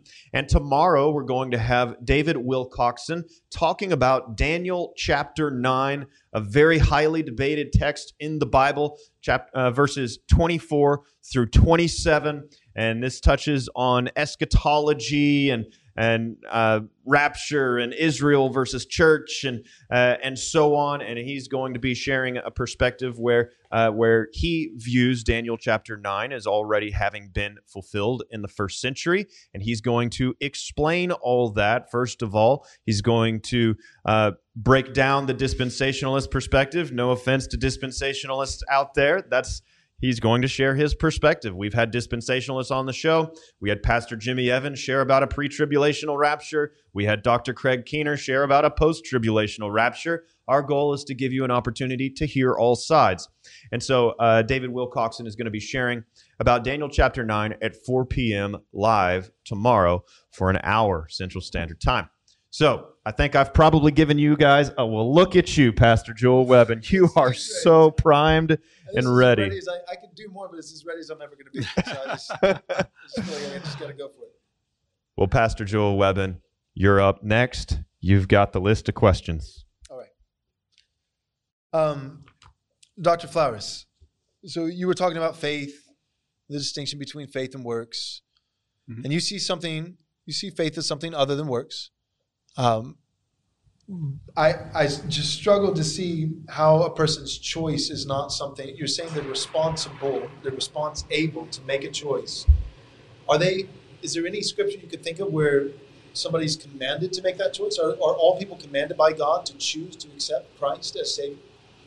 I, there are places where it speaks of a command, but I, I think of Second Corinthians five twenty when it says that Christ in us making His appeal beseeching right. you, be reconciled to God. So there's an offer, there's an appeal, uh-huh. um, which is different than just follow these commandments, because following the commandments, as we well know, no one can fulfill, no one can fully right. do. Um, but that doesn't mean you can't trust in the one who did. And so, like I said before, the fact that you can't climb the rope to heaven doesn't prove that you can't let go of the rope and trust in the one who does. And that, and this is the, the point that I, I try to emphasize quite regularly, is that um, confessing that you can't merit your own salvation is not itself a merit of your salvation. Um, it is it is it is putting your trust in the merit of another. But, so I think the word meritorious is really important there because it's really showing the difference between somebody who's responsible to to respond to God in faith, but that's not a meritorious act. It's not worth anything. It, God graciously chooses to bestow mercy upon those who humble themselves and trust in Him. He doesn't have to. So even humbling yourself, is is there a command to be humble? Is there a command for for people, all people, not just the Christian, but for all people everywhere to exercise humility? Or commands in Scripture to be obedient to the gospel, to obey the gospel, and to repent and believe. I, I, I just see biblical commands to do that, but you you don't see that as something that needs to be obeyed or something that needs to be done You just you just don't see it as. Well, like James 4:10 says, "Humble yourself before the Lord and he will lift you up." So he's the lifting. He's doing Right. the meriting. Right. What we're doing is confessing that we can't do it ourselves. So like even Peter says this in Acts 2 in his sermon, "Save yourself from this corrupt generation." Does he literally mean that these people are going to save themselves? No, I, I think you and I would both agree. What he means is turn to God for your salvation. He's the one who can save you. So what's your responsibility? Your responsibility is to turn to the Savior. That's not a meritorious work because a meritorious work would be relying upon or pursuing the law of righteousness, trying to earn salvation through works, where Paul contradicts that with pursuing it through faith. Yep. So I see Ephesians 2, 8, 9, like for grace you have been saved through faith, and this is not of your own doing. It is the the gift of God, not a result of works, so that no one may boast. I see both the grace and faith being a gift. You would see the grace as a gift, the faith no. Faith is not. Well, I. I have no problem even referring to faith as a gift. How, I so just how is faith a gift? A gift from God? Yeah, I mean, my next breath is a gift from God. I mean, everything that we have, any ability I have is a gift from God, but it's not an effectual gift given to some people and withheld from all others. And so that's the difference between our worldview. If you just remove almost everything you said in your opener, if you removed effectuality off the top of it, I could go amen. It's when you add effectuality to God's love and provision for the elect and you make it to where He's only providing it for these people who end up accepting Him and it's effectual, and everybody else, He really just doesn't want them and doesn't suffi- send them sufficient grace. That's where I have a problem with it. Yes, Okay. God gives us faith cometh by hearing, and hearing by the word of God. So by bringing the gospel, He's bringing the means by which we can believe. This is one of the reasons in Acts, I believe it says, we rejoice because, yes, even the Gentiles have been granted repentance unto salvation. Doesn't mean every single Gentile repented unto salvation, but what it means is that the gospel now has come to the Gentiles so that they may believe and, and be saved. Okay. So Romans 1, verse 18, for the wrath of God is revealed from heaven against all ungodliness and unrighteousness of men, who by their unrighteousness suppress the truth. For what can be known about God is plain to them, because God has shown it to them. For his invisible attributes, namely, specifically his eternal power and divine nature, have been clearly perceived ever since the creation of the world in the things, by, by the things that he has made. So they are without excuse, apologia. To, to me, my understanding of Romans 1, I think it's a great place in Scripture that tells us precisely why. It goes on, verse 21 For they, although they knew God, they did not honor him as God or give thanks to him, but they became futile in their thinking, their foolish hearts were darkened. Now, I, know a lot of the things that you say about Romans 1, but, but I see this as they're without an excuse. Why? Because of knowledge. So I, I think for you, for man, I- I've heard you say that you know Calvinism provides man with the best excuse ever, namely, they're incapable, they're unable to respond to the gospel. Uh, But but I see the without an excuse of Romans one being linked to knowledge rather than ability. I don't see Romans one saying that all people from birth are able to respond to God in faith to the gospel and therefore are without an excuse. But rather, what I see is that all people have seen. Yeah, so all people have seen the existence of God. So uh, how, how would you, how is the excuse language of Romans 1 not linked to knowledge, but rather ability? Right. Well, I, I disagree with the premise that I think you began the reading uh, of Romans chapter 1, because usually what Calvinists will teach is this is about general revelation, and this is enough to condemn everyone in their sin, but it's not enough revelation to lead somebody to actually believe in the God that they can clearly see and know. And we reject that. Um, we, we back up to verse 16 where it talks about that I'm not ashamed of the gospel, for it is the power of God unto salvation to everyone who believes, to the Jew first and then to the Greek. For it is in the righteousness of God is revealed from faith to faith, as it is written, but the righteous man shall live by faith. For the wrath of God is revealed from heaven against all ungodliness. So I think there's a contrast between the, the righteous who live by faith. Now, the righteous who live by faith, like Job and Enoch and others, Abraham, who was credited as righteous, how can that be if the if Paul says no one's righteous, no, not one? Mm-hmm. Well, there's two forms of righteousness: righteousness by the law and righteousness by faith. He's saying that the contrast is the righteous man shall live by faith, but in contrast, those who suppress the truth and unrighteousness, this is their plight. Whether Jew or Gentile, they're all guilty because of natural conscience, because of what God's made known. But he's contrasting, therefore, those who believe versus those who don't believe. He's not making an ontological condition saying that everyone from birth is just automatically going to reject God no matter what, in my, my view. Okay. Uh, you spoke of the gospel. You said it's not the Spirit working with the gospel, but the, the gospel itself is a work of the Spirit. Is that fair to your position?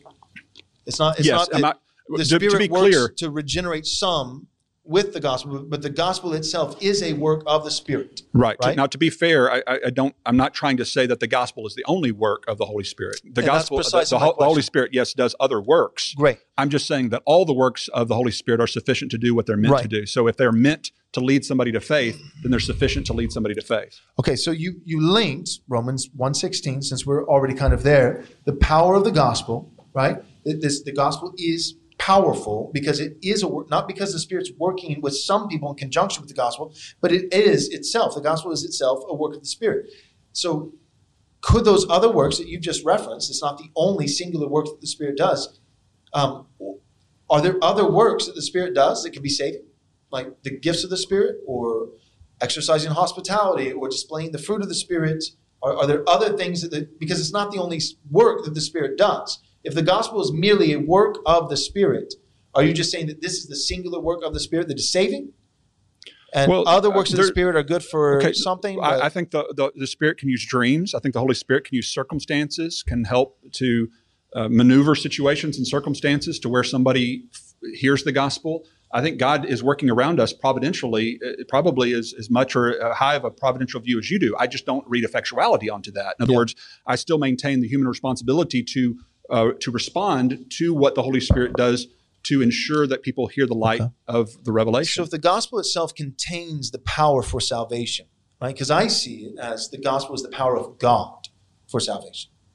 Um, but if the gospel itself is this power unto salvation, I, I guess one of my questions is just practically speaking, how accurate does someone's proclamation of the gospel have to be to be saved? And you know, does it just have to be orthodox? And then within orthodox, if we have two proclamations of the gospel, you and I, for instance, they're both orthodox, but let's just say that you're just more seasoned and a better gospel preacher than me. Is are there, are there some are there some gospel presentations that are more saving than others? Because because you're putting all this power on the gospel to to do something. You're, Right. you're, you're putting the whereas I the gospel doesn't have an, a power to ontologically change anybody. The gospel is the instrument that the power of God uses. So so is there a, a better way to present the gospel that like would you say that because of these two presentations, one being better than the other, that one is going to save and the other won't? Well, I, I do believe that, as Paul says there, I mean, as it says there in Acts 28, that he persuaded them all day long, and I think that his uh, his persistence and his prayer for them has an effect. I think the prayer of a righteous man is effective. I think that the, the that striving to persuade people and helping them understand can have an effect on people. And so, yes, I, I, I instead of just saying, you know, just read John three sixteen and sit down and say, hey, if they're elect, they're elect. They're going to receive it. If they're going to receive it and move on, I know you wouldn't even do that. You would try to persuade them because God uses means. I just think that the means are sufficient to uh, permit for anyone who hears them to respond to them. Therefore, we should do our very best to bring the best means uh, to the, the talent and abilities that God has given us. Excellent. That closes Joel's questions. Now it is time for Leighton to cross-examine Joel, and he will proceed by asking questions and not statements.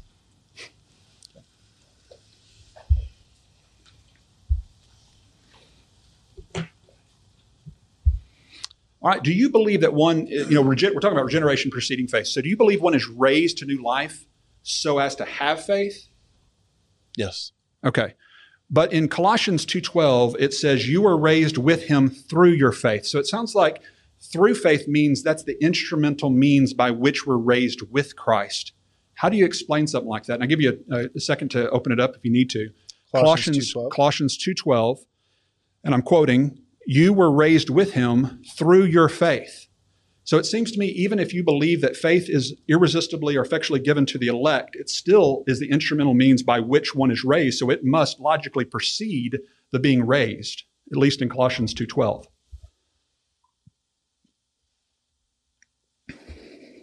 having been buried with him in baptism, in which you were also raised with him through faith, in the powerful working of God, who raised him, being Christ, from the dead.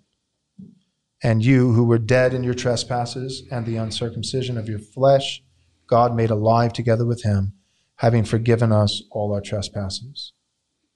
And your question is saying you believe that Colossians 2:12 is saying that through faith, that faith is ultimately what gains us that raising. It's the instrumental means by which we're raised. Because it says through faith. It doesn't say you're raised unto faith or you're raised in order to have faith. It says you're raised through faith. So faith seems to be the instrumental means by which we're raised, which is one of the reasons I think maybe George Whitefield and others don't believe in pre-faith regeneration, but they're Calvinists. And they hold to a different view that says ultimately that we're something else like an effectual calling precedes our, our, our being, uh, becoming uh, believers, but that regeneration itself doesn't come until after we actually uh, have faith in God. Yeah. Yeah, I think there's just multiple other texts that would say precisely the opposite. I think there are other texts that speak of. uh, What, what is what do you think is the best text that clearly teaches that faith precede? I mean, that regeneration, being made alive. I think, precedes well, I think there are multiple, but I think. John 3 is a great one. John 3, 3 through 7. Nicodemus, you must be born again to even see the kingdom of God, much less enter it. Uh, that you must be born of the flesh, but also you must be born of the spirit, this new birth. So you said you think seeing the kingdom of God is equal to receiving Christ, so as to enter the kingdom of God. Yes. Uh, yeah, And you on have what to see basis? it. Well, be, both are mentioned, seeing and entering. So, so it's not just seeing, uh, but but what Jesus says to Nicodemus is that you must be born again to see, and and then later on he also says and enter. And so, yeah, I think entering the kingdom of God to see it, and and to enter it, I think I think that is indicative of faith. Why why was God express anger and um, being upset and frustrated with people for their unbelief if He ultimately is in control of whether they can believe or not? Why does Jesus, for example, in Mark six six, when he's gone, it says he went from village to village teaching the people, and he marveled because of their unbelief. Wouldn't that be kind of like marveling at people not being able to breathe underwater? I mean, if He's ultimately decreeing for them not to be able to believe these truths unless He picked them and gives them this effectual work of grace. Why marvel at their unbelief? Why show such anger at them doing ultimately what God decreed for them not to be able to do from birth? Right. Um, well, I don't think Jesus is, you know, this is one of those statements that you don't want to come out of your mouth as a pastor very often. Uh, but I don't think Jesus is particularly helpful here. um, and I think part of the reason why is like, for instance, Matthew, uh, Matthew chapter 23. I know that you've taught on this, Leighton, and so you'll be uh, familiar and probably already know where I'm going. But Matthew 23, 37, where Jesus is saying, I long to gather you like a mother hen. Um, so let, let me read it. O Jerusalem, Jerusalem, the city that kills the prophets and stones those who are sent to it. How often would I have gathered your children together as a hen gathers her brood under her wings, but you were not willing. So I would, much to your chagrin, I, I would take the position of James White, what you might refer to as a high Calvinist. I would emphasize children. How often would I have gathered your children, not not them, but the children? Um, and and what I'm really getting at is so it's not the children aren't willing, but those rulers who were deceiving them were unwilling. But what I'm really getting at is Jesus is the God man. Jesus, he's God and and man. And so when we speak of so like John 17, right? Let this cup pass from me, but ultimately God not as Jesus is praying right before his arrest to the Father, but not my will, but your be, yours be done. So are we are we glimpsing a moment where there's like this schizophrenic kind of personality in in, in the will of God? Because I, I believe I'm a classic theist, so I, I believe that the will of God it belongs uh, to His essence, not persons. But Jesus has two wills because He has two natures. So we're not just talking about Jesus. God God, also expresses frustration and being upset with All day long. I've held out my arms right. to you. Yeah. So, and so it's not just Jesus and his Right. his- there are his- texts, but a lot of the texts are, in fact, I, I think some of the texts that I've heard you quote are Jesus and how he feels about something or what he's longing for. So him longing to gather people or, or him hoping that people would repent or, or pronouncing woes. I think there is something to be said for the humanity of Jesus and, and saying, I will something. Because Jesus, part of what he's doing is he's setting for us the perfect example of not just what God is like, but what Okay. man should be like. And as man, I think Jesus is a good Calvinist. Jesus, as, in his humanity, is so, showing an example of Calvinist should desire in his humanity. He doesn't know who No. God is electing, who God is saving, and he wants all to be saved. But those other texts that speak of God, well, there's all. There's there's ways of dealing with all the elect or world. For God so loved the world. Well, every tribe, tongue, and nation. Not necessarily each and every individual person. Well, a good example of it would be I want to ask about what you think about this verse, Isaiah 30, 12, and 15, where it says, Therefore, this is what the Holy One of Israel says. So this is God speaking. Because you have rejected this message, relied on oppression, and depended on deceit, this sin will become for you like a high wall cracked and bulging that collapses suddenly. This is what the sovereign Lord, the Holy One of Israel, says. In repentance and rest is your salvation. In quietness and trust is your strength. But you would have none of it, which seems to parallel very well Matthew 23 37. But this is God speaking through the prophet Isaiah. How would you mm-hmm. deal with a verse like that, where it seems to say Well- that this is where you would have salvation, repentance, and rest, but you would have none of it, as if it's their so rejection Matthew of 23, 37 is, is I, I think, completely different because if we just back up and look at Matthew 23, verse, for instance, 13, you know, then it's just it's just different. So, but woe to you, scribes and Pharisees, hypocrites, for you shut the kingdom of heaven in people's faces. You neither enter yourselves, nor do you allow others to enter. Then 37, cross-referencing over, Matthew 23, 37, O Jerusalem, Jerusalem, the city that kills the prophets and stones those who sent it. How often I would have gathered your children together. So but is- you, the Pharisees, won't let them. So, So, are that's, the, that's are the totally Pharisees thwarting the will of God then? Are the Pharisees able to keep. God no, from doing what his not. sovereign They're will not is? thwarting God's decreed will, his decreative will. They're not thwarting his sovereign, hidden will. Um, they're playing right into it, as all people do. Um, but they they absolutely are um, keeping people. They are they're they are helping to ensure that people don't hear the message. Elect people? What? Are they ensuring elect people don't hear the message? No, they're not successful in keeping any of the elect. So why even salvation. bother? So why? What do you mean? Wouldn't it be redundant for them to try to keep people from hearing the message Well, if the they're born unable to hear it? the elect are. Well, I know, but this is like just So like Satan. It's not redundancy redundant in their mind. No. It seems like the redundancy of Satan is the same kind of a situation, right? I mean, because if Satan's stealing the seed so that they can't believe, then Right. what is Satan doing if they're born unable to believe unless God effectually causes them to anyway? Isn't Satan just redundant then? and stealing. Are you, are you speaking of like the parable of the sower, the four different soils? Well, any anytime it talks about uh, the the God of this world blinding the people from the truth or plucking the word so that they won't believe it, it that seems redundant if they're unable to believe it by natural conditions. Well, God has means. So God predestines ends, but they're not arbitrary, and and they're not just they don't just appear out of nowhere. God has, in the same way, God who predestines the end, namely people's salvation or damnation. God also predestines ends. So, like what you're saying, as far as like isn't redundant. I mean, we could just work that argument the other way. So, isn't redundant on Satan's part? You know, the bird of the air that takes the seed. Uh, why why try so hard if the ground's never going to accept the seed? You know, and be fertile in the first place. Well, on the other side, like, and I know you would say this, like, isn't evangelism redundant? Right? So, like, so Satan's tactics to steal the seed. You can make the same logical argument on the flip side of the coin for the evangelist tactics and planting the seed. Uh, isn't that redundant? God's going to save whoever He's going to save, but God saves whatever He does. He does so through His means. He not He not only predest- predestines the ends of what He means to accomplish, but He predestines the means by which it comes about, such as evangelism, all, uh, evangelism, also such as false teaching. Well, if, if somebody was in a cemetery putting blindfolds on the corpses to make sure that they didn't wake up, and you and, and you said, "Why are you doing that?" and they said, "Well, it's the means to the end." Couldn't No, you just say, in their corpse-like condition, going to keep them from responding? Why do you have to put Totally. blindfolds but, on but them I too? think part of it also is it's not just it's not just the corpses, right? I know what you're getting at. They're spiritually dead, and spiritual, in, my position, spiritual depravity uh, or spiritual deadness means spiritual inability. So they're not able to respond anyways. You just don't need to do that much work, Joel. That's what you're saying, uh, and I get that. But it's not all about them. It's not all all the, about the people that are deceiving. It's also about the deceivers. It's about the false teachers. It's about it's about God gaining glory for Himself and His ultimate ends not only about those people who are being deceived, but the deceivers heaping up more judgment upon their heads so that God might be further justified in his judgment of them. Uh, does, does that make sense? so fun every time I do that.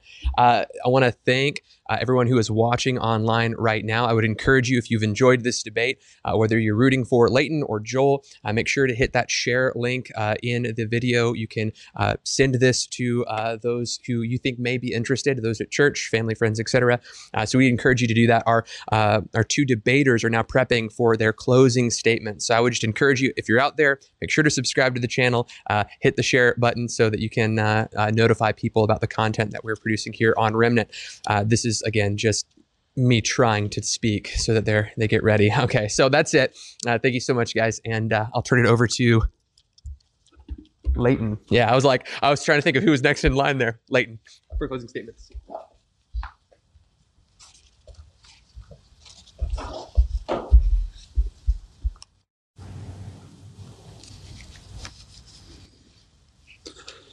Let me first reiterate we all agree no one can seek God on our own. Romans chapter 3 teaches this, and we agree with that. No one can seek God on their own. No one can fulfill the law's demands. Romans 8.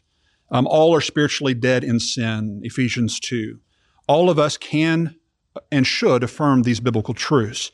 It is true that no one can seek God on our own. But hear me, brothers and sisters, we are not on our own.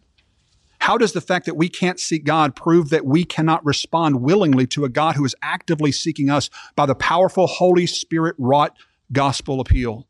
Tell me this is proof that I can't call the president on the phone right now and get him on the phone proof that I can't answer the phone if he were to call me? Of course not. We all agree that God takes the initiative. We are responders. The real question is whether or not you believe the gracious, Holy Spirit wrought truth of the gospel is a sufficient initiative from God. I believe that it is. Second point, we all agree that no one can fulfill the demands of the law. But how does that prove no one can admit that fact and place their faith in the one who fulfilled that law in our place? Listen, the inability to be perfect does not equal the inability to trust in the perfect one. Third, we can all agree that we were all once dead in our sins and trespasses. But were we dead like Lazarus or more like the prodigal? Were we dead more like the church in Sardis or are we dead like Lazarus that can't have any response at all unless God picked us unilaterally before we even born and effectually causes us to come to life? Five pointers insist this means that we are corpse like dead in the way Lazarus was in the tomb, but Scripture, as we pointed out, never draws this parallel. Scripture does, however, draw a parallel between being spiritually dead and the prodigal son while living in rebellion. He was lost, but now he's found. He was dead, but now he's alive. It's almost like when the father says to the wayward son, You're dead to me. It's an analogy of separate, separateness. He's separated due to rebellion. He needs reconciliation. Deadness is lostness, not a lack of moral ability to respond to God's life giving truth. Nowhere does Scripture teach that spiritual deadness equals a corpse like inability to respond to God's own gracious appeals. If you want to take the biblical analogy that far, then why are lost people, why do lost people have very different reactions to the gospel? Remember, corpses can't respond positively or negatively or in any way in between. So that biblical analogy simply cannot be taken too far. The biblical analogy of being dead to someone is an enemy or to being separated, and therefore, even people who are an enemy are able to be reconciled. We can all name people that we know who are enemies with somebody else, right? Did, did they eventually humble themselves, confess that they were wrong? Any of you are married and still married for any length of time, you know what I'm talking about. You are at enmity, you are at hostile, but you, what do you do? You humble yourself and you own up your mistake in order to reconcile with that person. If a, if a unbeliever can do that with a spouse, why can't a lost person do that in light of the gospel revelation, calling to reconciliation, sending his own son? God did not leave us on our own. He sent Christ incarnate to come to this earth to speak truth, to be the word, the living word living among us. Nothing in scripture suggests that we cannot respond to the life giving truth of the gospel. Yes, we're born slaves to sin, but we believe that the truth may set you free. We are by nature enemies of God, but we believe that Christ makes an appeal to his enemies be reconciled to God. We agree with our Calvinistic friends. Mankind is spiritually dead and needs new life. But how do you get new life? John 20, 31, which we've emphasized. You may believe the gospel was written, these words were written so that you may believe that Jesus is the Christ, the Son of God, and that by believing, listen to the order, by believing you may have life in his name. Has Joel presented one argument, one scripture that clearly shows, no, no, no, no, Leighton, it's you're given new life so that you may believe. We just looked at Colossians 2.12, that you're raised with Christ, how? Through faith. I remember my Greek teacher teaching me that the word through is like a tunnel. It's the instrumental means that you must pass through. It has to exist there first before you, can get to the destination. So when it says through faith, that means faith precedes the raising. So if we're raised to new life, that's what regeneration is. This is why some Calvinists, like Whitefield and others, don't believe in pre-faith regeneration. They would say there's some kind of an effectual calling that happens beforehand, but not regeneration. Why? Because of passages like this. Faith is the instrumental means by which we are raised. Ezekiel 18, 30 and 32, cast away from all your transgressions which you have committed and make yourselves a new heart and a new spirit. For why will you die, O house of Israel? I have no pleasure in the death of anyone who dies, declares the sovereign Lord. Therefore, repent and live. What's the order there? Repent so as to live. It doesn't say, I'm going to make some of you alive so that you'll certainly repent. It calls them to repentance. It calls them to confess their sins so as to get a new heart. The order is very, very clear throughout scripture. Life comes through repentance in faith, not the other way around. You're not healed until you confess your sin. It's you're confessing your sin, then you're forgiven. It's not that you're forgiven so as to confess. You're not made clean and washed by the washing of regeneration so that then you'll confess that your, your need of being cleansed. That's, that's just getting the cart before the horse. It's putting it backwards. Acts 15, 9 says this, He made no distinction between us and them, for He purifies their hearts by faith. So how does He purify their hearts? Remember, by or through, that's the instrumental means. It's by faith that He purifies their heart. 2 Corinthians 3.16, whenever anyone turns to the Lord, the veil is taken away. So how is the veil taken away? By turning to the Lord. Calvinists are well intending, I think, in the, in the T of their tulip systematic, but it undermines human responsibility. They're trying to give God all the credit for salvation, but in doing so, they've overstepped their case and they're ultimately making God ultimately responsible for all unbelief by, by ultimately saying everyone's born by divine decree unable to believe the gospel, yet they're somehow held blameworthy for not believing the gospel. And this is something that simply, intuitively, I think deep down we know is not just. It's not right. The gospel was not sent to just inform a special elite group of elect people about how special they are. The gospel is not an offer you can't refuse. The gospel is Christ in you making an appeal and pleading with every man, woman, boy, and girl, be reconciled to God through faith, faith in Christ Jesus. Back when I was a, a five point Calvinist, I don't believe I rightly understood the potter and the clay analogy in Romans chapter 9. I used to think that Paul was teaching that, that the potter molded and used his vessel however it suited him in the pursuit of his ultimate goal of self glorification. It was all about God's effort to glorify himself even at the expense of humanity. Later in life, however, I came to understand this analogy in a much different light. I now believe the scriptures reveal a potter who manifests his glory by sacrificing himself for the undeserving vessels, not by decreeing for all vessels to be born morally disabled so as to condemn, condemn them in order to display his glory. In other words, I have come to believe that God is most glorified not at the expense of his creation, but at the expense of himself for the sake of his creation. I like the way Dr. Jerry Walls put it in his book. He wrote this God cannot fail to be perfectly loving any more so than he can lie. You don't have to have children, but if you do, you take on an obligation to love them.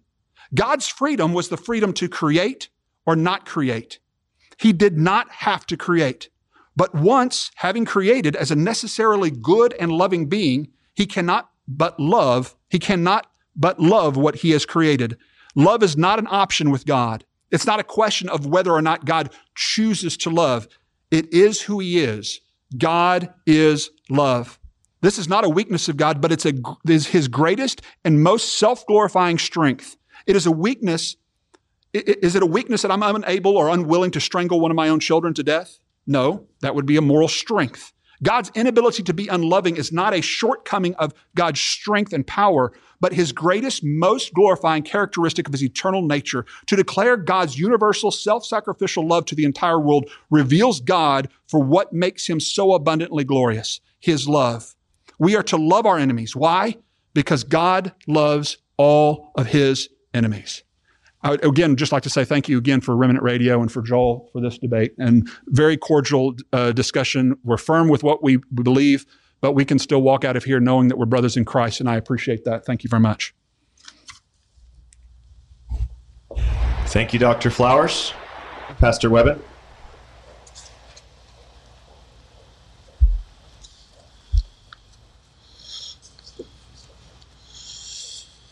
Okay, quickly just to provide a few scriptures John chapter 6, verse 37 through 39. All that the Father grants to me, this is Jesus speaking, will come to me. And whoever comes to me, I will never cast out. For I have come down from heaven not to do the will, my own will, but the will of him that is the Father who sent me. And this is the will of him who sent me, that I should lose nothing of all that that he has given to me, but raise it up. That raising, raise it up on the last day. Here's another verse, same chapter, John chapter 6, verse 44. No one can come to me unless the Father who sent me draws him, and I will raise him up on the last day. Here's another text, same chapter, same discussion. John 6, 63 through 65. It is the Spirit who gives life. The flesh is of no help at all. The words that I have spoken to you are spirit and life, but there are some of you who do not believe. For Jesus knew from the beginning who those were who did not believe and who it was who would betray him. And he said, This is why I told you that no one can come to me unless it is granted him by the Father. Coming to Christ is granted by the Father. If you're not granted by the Father, there is no coming to Christ. It is the Spirit who gives life that allows us to come to the Father. The Spirit must first grant life. The flesh is of no help at all in order for someone to come to the Father. The Spirit draws, the Father draws, and the person comes. A person's coming to Christ is the ultimately the result of the cause of being drawn by the Spirit, drawn by the Father. So in closing, Heidelberg Catechism question number 65, since then we are made partakers of Christ and all his benefits by faith only, from whence does this faith come? Tragically, many modern evangelicals today believe that human beings have an innate capacity for God glorifying faith. They believe that even unregenerate sinners, in and of themselves, are able to manufacture trust in the gospel, and that faith comes before a changed heart. Despite this popular view, it remains completely inconsistent with biblical revelation. As we have already seen, Romans 8, verses 7 through 8, clearly explains that it is impossible for minds that are set on the flesh to please God and obey Him. People who are not in Christ are not in the Spirit, and those who are not in the Spirit, by default, are in the flesh. Furthermore, we have seen in John chapter 3, verse 3, that a man cannot even see the kingdom of God unless he should first be born again by the Spirit. If those of the flesh cannot even see the kingdom of God, then they can by no means enter it. In short, faith can arise only from a new heart. To put it in theological categories, regeneration must precede faith. Therefore, faith is a gift of the Lord to undeserving people. It is the outworking of God's electing grace and the atonement of Jesus Christ, his bride. Scripture confirms this truth that faith is ultimately a gift of God by saying, For by grace you have been saved through faith, and this is not of your own doing. It is the gift of God, not a result of works, so that no one may boast. Ephesians 2 8 through 9. The gift of God here it appears in a neuter grammatical form, which means that it is rightly understood to refer back to both grace and faith, not merely grace, which are found earlier in this verse. In other words, just as grace is a divine gift, so too is our faith. If we believe that we are capable of working up faith in our own souls, then we cannot boast in Christ alone. But if we understand that we have faith only because of the work of the Holy Spirit, then we can truly give God all the glory for our salvation. Exodus chapter 20, verse 5, the latter half says, For I, the Lord your God, am a jealous God. There can be no doubt from Scripture that our God is a jealous God. But what exactly is our God jealous for? The answer is His own glory. Isaiah chapter 42, verse 8 says, I am the Lord, that is my name, and my glory will I not give to another, neither my praise to graven images. See, this debate, I believe, can be summed up by simply answering this question What is God's main motivation? What is God's ultimate goal? The Westminster Shorter Catechism clearly states that the chief end of man is to glorify God and enjoy Him forever. But see, what is the chief end of God? I believe that this issue is settled by God Himself in the very first of the Ten Commandments. Exodus 20, verse 3 You shall have no other gods before me. See, brothers and sisters, if the chief end of God is not solely Deo Gloria, that is, glory to God alone, then God himself is an idolater. Romans 8 28 says this, and we know that for those who love God, all things work together for good, for those who are called according to his purpose. See, we know that God is working all things, and for the record, that's not merely salvaging all things, but working and planning, orchestrating, ordaining all things for the good of his people. The called, God's people, not all people, but his people. But why? Is the good of the elect, God's people, is that God's ultimate end? We know God, obviously, He cares an awful lot about this. He's working all things for the good of those who love Him and are called according to His purpose. This is a high purpose of God, a high motivation of God, a high end of God. But is it the chief end of God? Just as the chief end of man is to glorify God and enjoy Him forever, the chief end of God is not to work all things for the good of his creatures. The chief end of God is by working all things for the good of his creatures, he might garnish for himself greater glory and praise. So correspond Romans 8:28 working all things for our good with Ephesians 1 3 through 6. Blessed be the God and Father of our Lord Jesus Christ, who has blessed us in Christ with every spiritual blessing in the heavenly places, even as He, that is God, chose us in Him before the foundation of the world, that we should be holy and blameless before Him. In love, He predestined us for adoption to Himself as sons through Jesus Christ, according to the purpose of His will Verse 6 now, to the praise of his glorious grace. God does all of this. He chooses and elects and predestines. He justifies. He calls all these things, but for the good of his people, but higher than that, for the praise of his glorious grace. God damns people to the praise of his glorious justice. And God saves people to the praise of his glorious grace. Hell speaks volumes of the glory of God. Heaven speaks volumes of the glory of God. But all of it is for the glory of God. Now, please pay very close attention. If regeneration does not precede faith, if instead regeneration is merely God's just reward for our faith, and if this faith is not a gift of God, but a mere work of man, then the one condition or if it is the one condition set forth by God for receiving his salvation, which man is able to attain to, then God cannot receive all the glory. God may still rightly receive most of the glory. In fact, it may be fair to say that God rightly receives 99.9% of the glory, but God cannot receive all the glory for our salvation. See, it's only the Calvinists who can, with actual integrity, utter the phrase, soli Deo Gloria, Glory to God alone. Brothers and sisters, God is for God. Any doctrine, therefore, that seeks to take even the slightest fraction of that glory which rightly belongs to the Creator alone and share it with the creature is a doctrine that all those who love and cherish the glory of God must wholeheartedly reject. Did Christ not say, If anyone comes to me and does not hate his own father and mother and wife and children and brothers and sisters, yes, even his own life, he cannot be my disciple. Luke 14, 26. Jesus clearly taught that the way in which we are to love God should cause even our most precious relationships here on earth to look like hatred by comparison. Do we really believe that God's love for his self and for his own glory could be any less than the love which he commands from us? God is for God God cares about his glory, and he will not share it with any other. Thank you.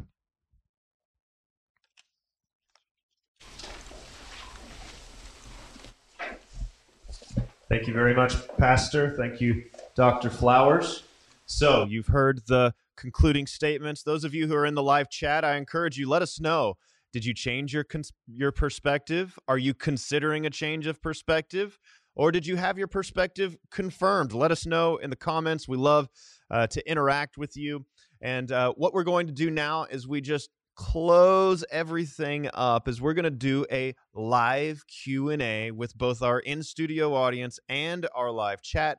We've seen that you guys have been sending in questions and so if you are in the live audience i just want to ask you to walk around to the microphone and begin to form a line and my co-host josh will help organize you uh, so that you can ask questions in an orderly manner and Josh also will administer the entirety of the question and answer time, including your questions that you sent in. And so, with that, I'm going to turn it over to my co host, Josh Lewis.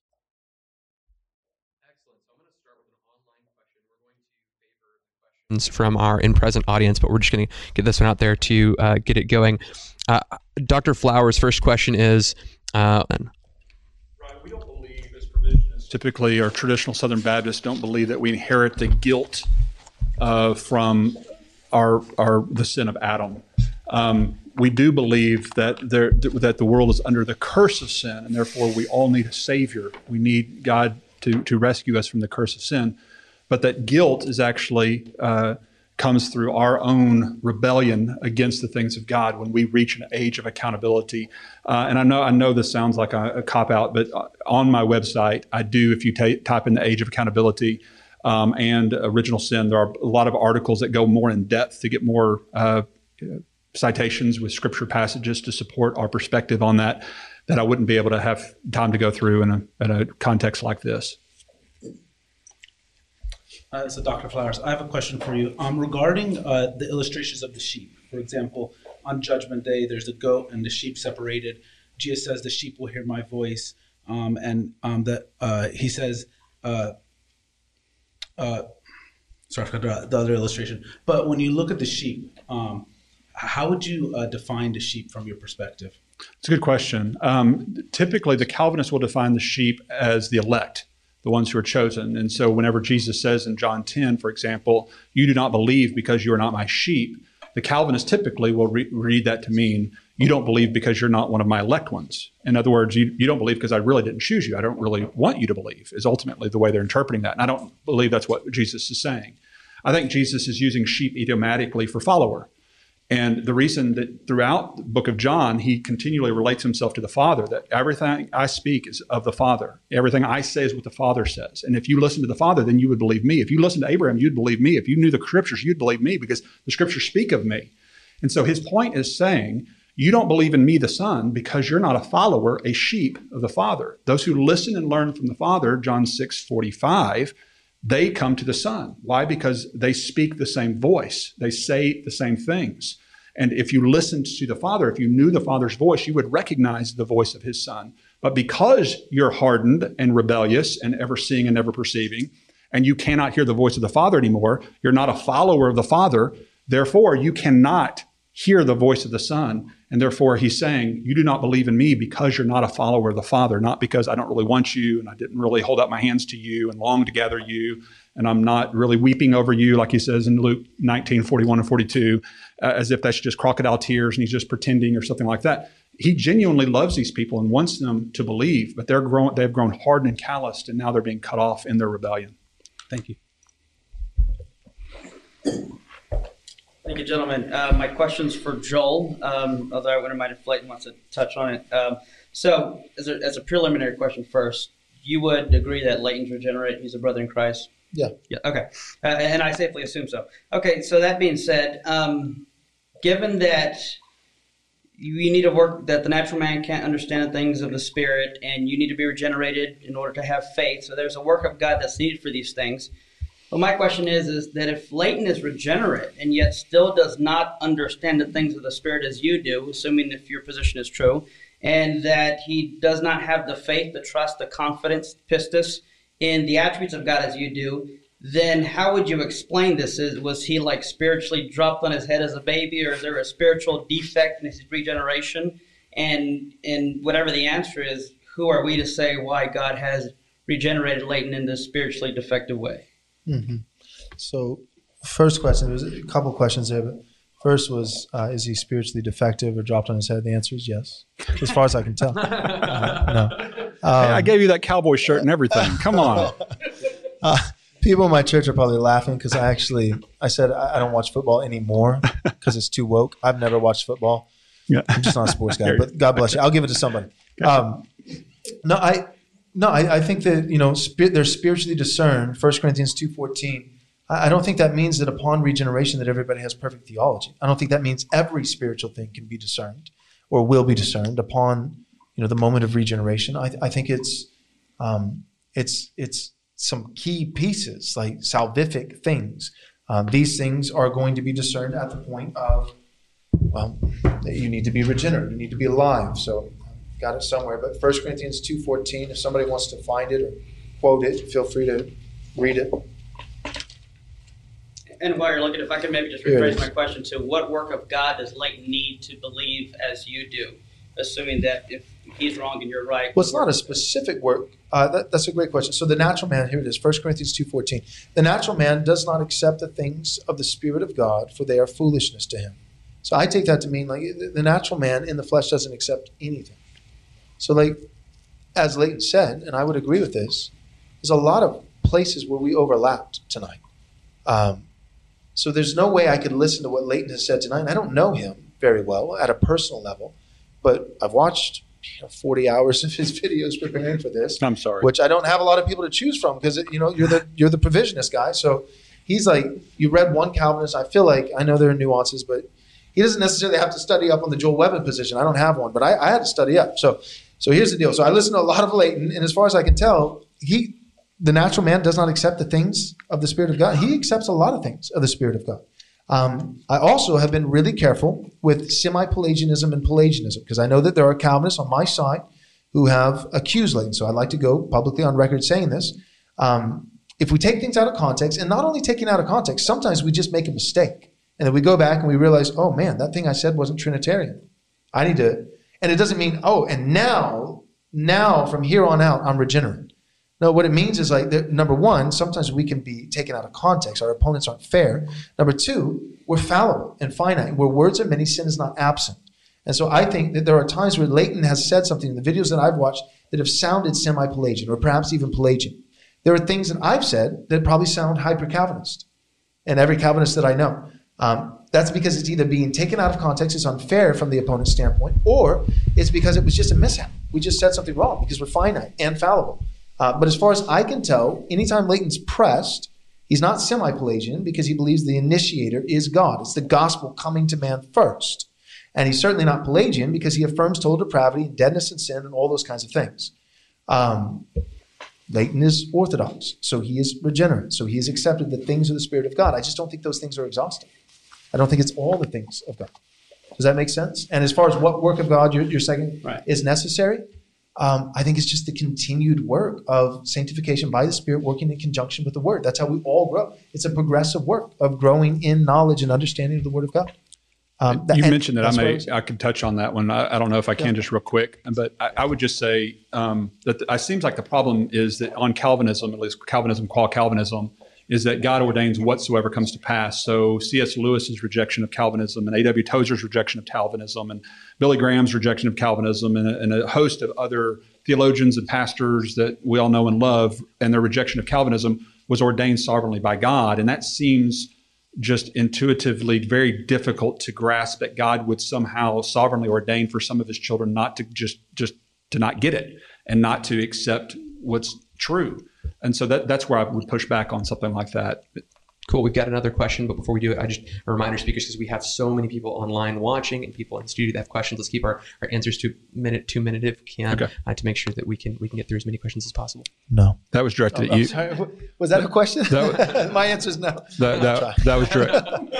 I, I just want to be on record. That was directed more to him than to me. Was- yeah, for sure. For sure. Joel, this one's for you. Okay. Um, so I kind of lean more towards the Calvinist position, but after this debate, like I'm probably more in the middle. Mhm. But uh, I constantly question whether I am elect Yeah. or not. And so my question to you is just how, in the Calvinist position, do you find peace in Christ and have confidence of salvation? Yeah, that's a great question. So, for one, I, I would, as Leighton kind of said earlier, not, not to, you know, same as he said, not, not to be a cop out, but that is precisely what my book is over: is uh, assurance of salvation. You know, am I truly saved? I think First John is a, a wonderful book of the Bible for assurances of salvation. Uh, but that said, I, I, I, think just for tonight, I'll answer with uh, Romans chapter 3. Um, I, have used it multiple times. I got a lot of papers here, but uh, but just to reiterate, there's a lot of text that we could go to. Uh, but I think Romans chapter 3 is helpful just in, in, the way that it sums up it like, none is righteous, no, not one, no one understands, no one seeks for God, all have turned aside. So, you know, and it, and it really all sums up to me the climactic, you know, moment is there is no fear of God before their eyes. And so my, my point is, um, I mean, just even that question to me insinuates fear of God. Jesus says, you know, do not fear man, who, you know, all those guys can do is burn down your business and, you know, and, and kill the body. But after that, there's nothing more they can do. But rather fear God, who after destroying the body can destroy the soul in hell. And um, and to have that concern, I think that concern of there's a holy God, his commands are great. I, he, he's greatness, holiness, I'm great in my sinfulness. And um, I'm, I'm afraid. I'm afraid for the state of my soul. That sounds like fear of God before your eyes. Now, I'm not saying that that's this 100% guarantee, but I think it's a really good start. So I would just take the whole text, like Romans 3, and there's plenty of other ones we could do, but just turn it on its head so no one understands. Like, like kind of I, what, what I said earlier with the other question. Do you understand some things? About yeah. the scripture, about yeah. about about the Lord. Now, obviously, the pagan can have an intellectual understanding, but mm-hmm. but is there some spiritual depth there? No one seeks for God. Can you think of any times in your life where you've sought after God? Yeah. Not just He's come to you and you said, "I'll respond," but but you you were just like, man, you're going through a dry season spiritually. Like, I'm going to just active. I'm going to fast. I'm going to pray. I'm going to read the scripture. I'm going to study. I'm going to surround myself with brothers. That's that's seeking after God. So I, would say just turn texts like this that speak of the depravity of man, turn them upside down, and and look for some of those signs. And First John used to. I mean, I wrote a book on it because First John was my least favorite book in the Bible. It scared the heck out of me and God used it that way. It literally scared the hell out of me. I, I believe I'm saved. And First John scared me has something to do with it. And but my point is, I mean, it's scary. It's like if you ever hate your brother, then you don't really love God. And like, I mean, big claims. If this spirit God's not in you, you you know. But but then you turn it on your head and you see all these standards for if you're not like this, then it feels like if you're not like this, you're you're not tall enough to ride the ride. But the way I look at it now is with assurance, it's like shotgun assurance. It's not saying you got to meet all, the Bible isn't saying you got to meet all of these different tests of assurance of salvation to be saved. I think the reason why First John, for instance, gives so many tests is to say if you're failing in these three tests over here, well, luckily, First John provided four tests, and maybe you're succeeding that one. So you don't walk away with no assurance, you walk away with some assurance. And that some assurance of salvation becomes a fuel towards some more sanctification. And as you get some more sanctification, it's like pedals on a bike, you get some more assurance. Does that is that yeah, helpful? Yeah. Awesome. Thank you. So. Get questions from our online audience. Uh, Ariel Phoenix uh, has a question for uh, Dr. Flowers, but I'd like to toss it to both of you. Uh, the question is about infants who die in, uh, in, infants who die before they can have faith in Christ, and how you two would both address uh, their eternal state. Great question. Well, I, I, don't believe they've reached the age of accountability, and so uh, because I don't believe, and this is what this was the debate between Pelagius and uh, Augustine uh, is uh, the baptismal regeneration of infants, and Augustine was talking about how you've got to get them to the to the the fountain of, of, of baptism as quick as possible, so as to regenerate them, lest they die uh, and, and perish. Um, and of course, we as Southern Baptists, holding to the age of accountability, believe that God shows mercy and grace to those who have not reached an age where they can understand natural revelation uh, and special revelation of God. Um, and ironically, I think John Piper teaches basically the same thing, even as a Calvinist. So. Yeah, we would be pretty similar there. We, I would just, you know, we would look to the 1689 Second London Baptist Confession. I'm a Reformed Baptist, uh, but also like all most of my friends, you know, are Presbyterian, and so uh, Westminster Confession would say the same thing um, and it would both say that infants um, are with the Lord. Um, and as a Calvinist, I would just see that as elect infants. Excellent. This question is for Dr. Flowers. Does the gospel equal grace? The gospel is grace. It's gracious. Um, there's a lot of graces of God. We even talk about rain and sunshine can be, in a sense, a grace of God, ability to breathe, my next breath is a grace of God in that sense, a common, which you might refer to as a common grace. Um, but I would refer to the gospel as a soteriological grace in that it's a sufficient a way in which God makes his light known to all men, to make the truth known to all people. And thus they're held responsible for that truth that's made known to them. And the reason they're held responsible, like I've said, is because they're actually able to respond to that truth either positively or negatively. And the shortcoming, in my estimation, of the Calvinistic system is that they're not able to respond positively due to factors beyond their control. And I don't mm-hmm. believe that intuitively uh, gives any basis for the blameworthiness of the sinner. Next question comes from Julia Hernandez for Joel. Can you explain for us Romans 1 21? Because they knew God but refused to acknowledge him as God. Their minds were darkened. And she is abridging it because of how many characters are allowed in YouTube. Uh, and then she says, uh, and in Romans 2 11, there is no uh, respect uh, of, of the person with God. Yeah, that's that. No respect of the person yeah, with God. That's what it says. Let me find that real quick. Sure, sure. Romans uh, chapter 2, verse 11 is the second Romans part of the question. And then 121, because they knew God, uh, did not, re- uh, they uh, refused to acknowledge him. Oh, for God, God, shows no partiality. Yeah, yeah, yeah. Gotcha. No favoritism with God. Yeah. Um, well, favoritism with God, I would just see that more corporately, which I feel like is what Leighton does a lot. So I feel like you'd appreciate that. But I would say Jews and Greeks, um, Jews and Gentiles. So as far as there's no partiality with God, I think this is, you know, talking about the Gentiles who are being grafted in.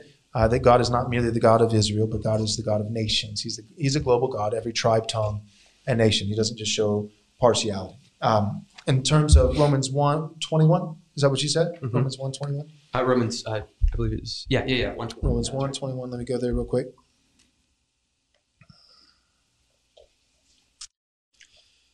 Um, for although they knew God, they did not honor him as God or give thanks to him, but uh, they became futile in their thinking and their foolish hearts were darkened. Um, claiming to be wise, they became fools. Right, so proverb, like even the proverb says, you know, that um, the fool says in his heart, there is no God. Right? We celebrate Atheist Day one day a year, yeah, April 1st, um, April Fool's Day, because it's the one who says there is no God who is a fool in biblical language. So um, that means that I got that from R.C. Sproul. I, am not that smart. That's cool. He is. He was. Um, but anyways, so uh, what, what I would say is, uh, you know, for they knew God, they, they knew God in part. It's not that they knew everything that there is to know about God. And, and I would, you know, but I would be much more limited here. I would say, well, what did they know about God? So I would want to back up and I would want to look where it says, for his invisible attributes, namely his eternal power and divine nature, have been clearly perceived ever since the creation of the world. How? In what way? By the things that have been made. So, and, and it finishes by saying, so they are without excuse. So I see this as um, what renders man excuseless is not ability, but knowledge. That, that man has the knowledge by what God has made to see his existence, not his gospel, not his mercy or grace, but his eternal power, his divine nature by natural revelation, what God has made, and man, because he's an image bearing creature, although that image has been tarnished in the fall, um, the vestige of the image still remains. And so there, it's natural revelation, uh, God showing his existence and natural law, the conscience, the things that God has written innately on every human being's heart. And those things are enough. That's enough knowledge that God exists, He's divine and eternal, and um, and He's moral and holy. And these are the things He demands, written on, on tablets of human hearts, not just tablets of stone. I would see all of that um, as knowledge.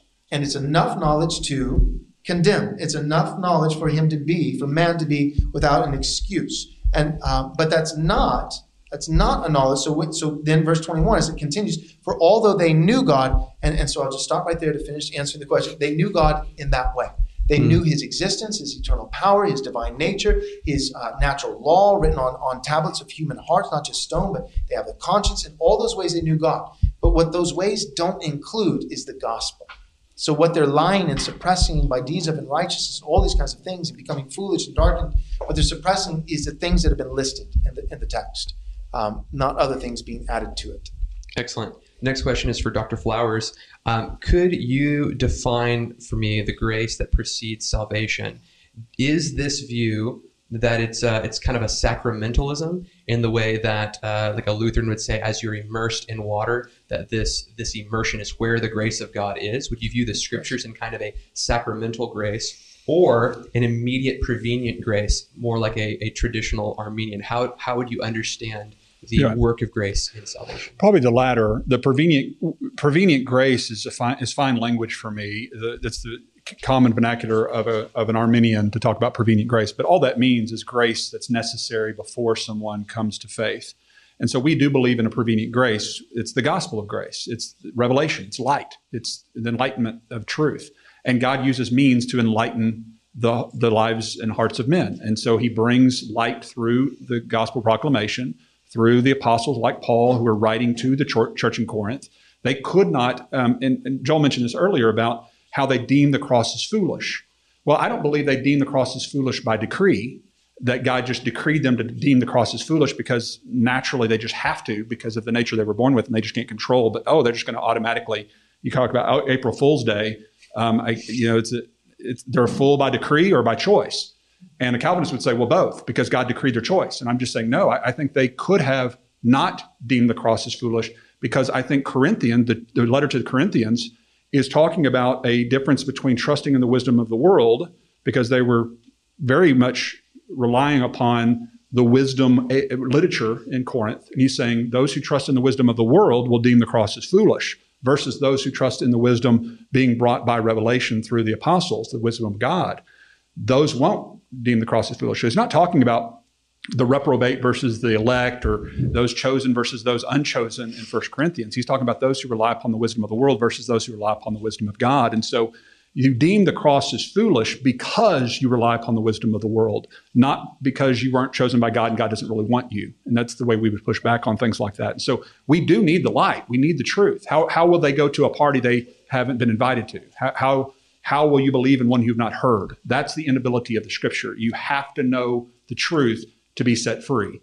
And once God makes that truth abundantly known, that if you trade the truth in for lies, you, you can't trade a truth you don't have. You have to have the truth in order to trade it. We believe they had the truth and they traded it, and that is their responsibility, meaning they did that freely. They didn't have to do that. That's why they're culpable.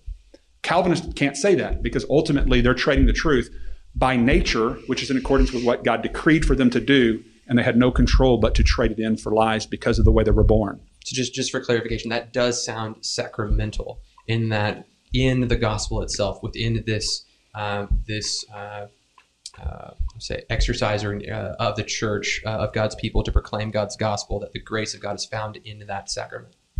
Is that Well, I mean, if one wanted to define it that way, that could be their prerogative. I don't typically explain it that way. Um, I, I, believe that the gospel is the power of God into salvation, the means by which, and if that's sacramental sounding, because it's the means by which He brings light and truth. Both, both Calvinists and non-Calvinists believe God uses means. The only difference is we believe means actually affect people, um, whereas the Calvinist just seems to, at least to me, to say, okay, these means over here are superfluous because if you're not elect, the means mean nothing. If you are elect and the means, I guess, accomplish what exactly? They're not accomplishing anything more than what the work of regeneration would accomplish. It's like the, the envy that he speaks of. I, I pray that it provoke their will to envy so that they may turn and believe. What is envy accomplishing that the work of regeneration wouldn't accomplish? In other words, we believe that means actually mean something. We, we believe they actually affect the heart and the will. The miracle, uh, the, the, the, uh, the, the persuasion, the apologetics, they affect the will of man because those means actually impact other people um, by God's grace. But you're responsible whether you suppress that truth, whether you run from that truth, whether you uh, ignore that truth. That's your responsibility for doing that. So I guess my question would be for you. Um, I'm kind of new to theology and like this, but what would make me different than you? What would I guess the elect? What would make you elect and me not elect? Because I feel like if I was elect, what would be the point in living in Christ and doing good things and working unto the Lord and trying to save people? What would be the point in that if I was elect, if I was just going to be in heaven at the end of it? Does that make Mhm. sense? Yeah, that's really, yeah, that's a great question. At, at some level, what you're really asking is what's the point of obedience um, if God is sovereign in the way that Leighton believes that God is sovereign, but in the way that the Calvinist speaks of sovereignty?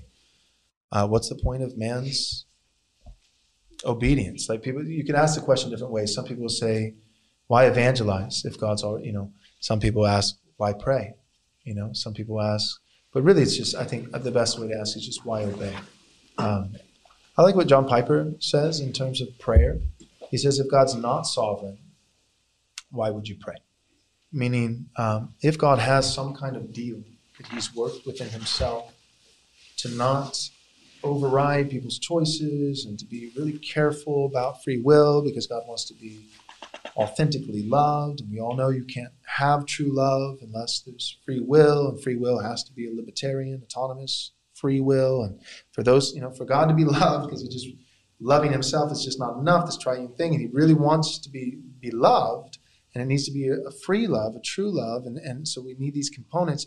And so for God to do all those things, you know, He's just kind of made a deal within Himself not to override people's choices, not to take too much of their freedom.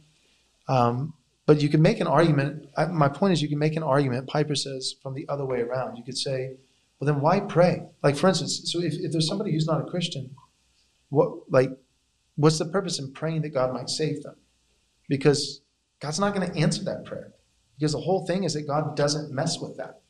He's really, really, really determined not to mess with that. Because the one thing God doesn't mess with is a person's choice of faith. Because God wants it to be free right? Or you could, you know, turn around and say, well, that's not true. God's like a master chess player, and he does influence, he does bring. Why doesn't he do it with everyone? Isn't that not a pseudo election, right? At that point, I feel like the Calvinist has the Arminian or has the provisionist and saying, so if you're saying he's the master chess player, God's the architect, so he's not determining everything, but he's the best at winning the game because it's his game, his world, his rules, and he knows how to do it. He knows the hearts of men and all those kinds of things. Well, if God's that good and God really does want everyone, then why doesn't he win over everyone? But he doesn't. He doesn't. And so, in all these things, my point is just to say that um, God chooses to glorify himself both in the, in the redemption of sinners, but he also chooses to bring glory to himself in the condemnation of sinners.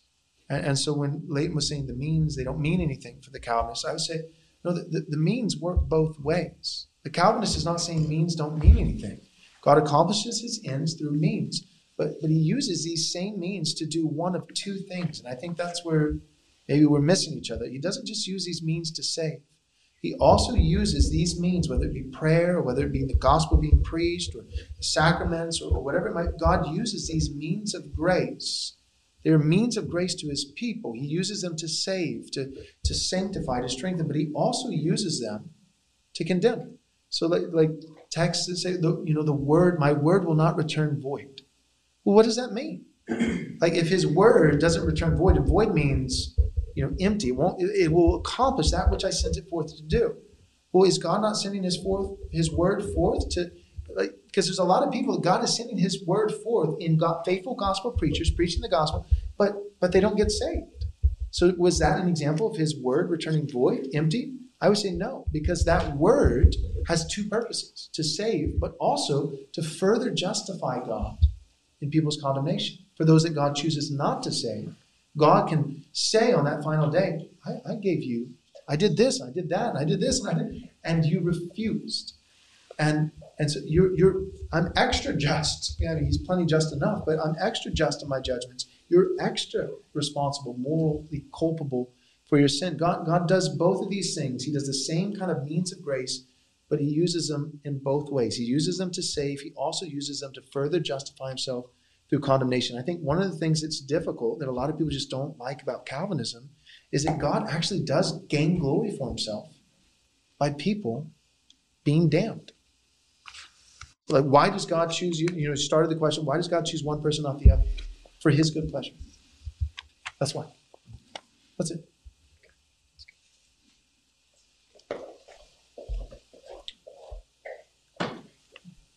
I've got, I've got one more here. Um, one question. Um, if prevenient grace is, uh, like you said, the message, um, then is our condition from birth ignorance?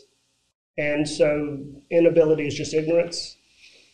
I would say there's a part of it. How will they believe in one who may not heard implies that by hearing they may believe. Now, if they suppress the truth and unrighteousness and grow hardened and calloused and cut off, as we talked about earlier in the debate, then they can grow into a condition where they are ever seeing and never perceiving. But I don't believe that's a condition from birth because I don't believe the Bible ever teaches that. That's something that he warns against. When you hear the voice of God, do not harden your hearts. And so I don't believe your heart is already born completely hardened, like the T of TULIP would suggest. I believe you're responsible for your heart being hardened. And therefore, when you hear the light or the truth being proclaimed, which could set you free if you accept it, if you suppress the truth and unrighteousness, you can grow hardened and calloused to that truth. Mm-hmm. Does that help? Yeah, I have one follow up to Sure. that. Um, then how does how, how would you relate the relationship between grace and nature?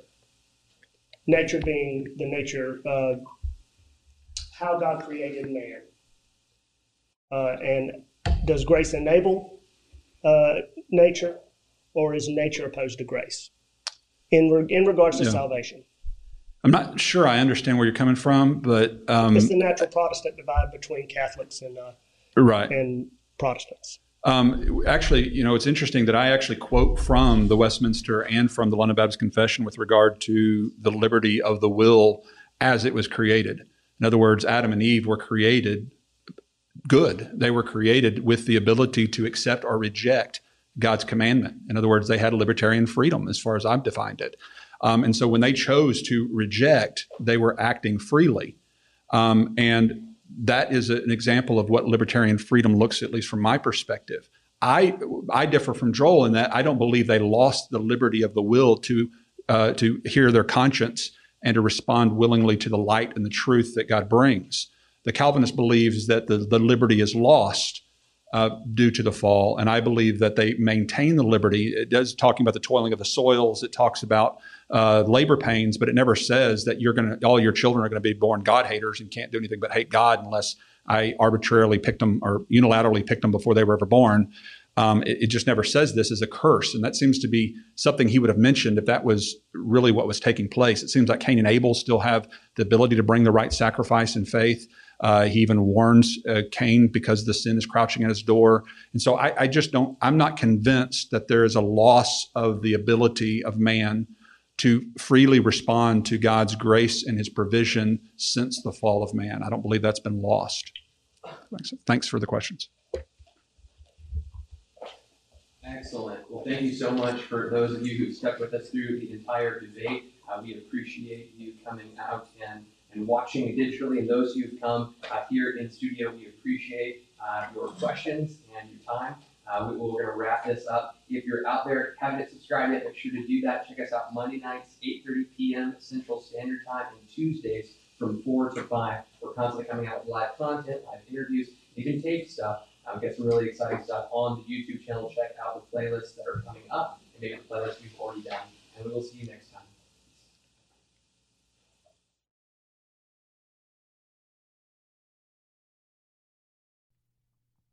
Want to thank Kairos Classrooms for sponsoring this episode of Remnant Radio. And if you're out there, you've ever wondered, hey, I wonder if learning a biblical language would be a supplemental tool for me to help me in my biblical studies, well, you need to check out Kairos Classrooms. They offer Greek and Hebrew classes that can help teach you and train you. It's a live classroom environment with actual students and actual live teachers, and they help teach you the biblical languages of Greek and Hebrew. And you need to check out Kairos Classrooms today. There's a link in the description, and you can use the promo code REMNANT to get 10% off.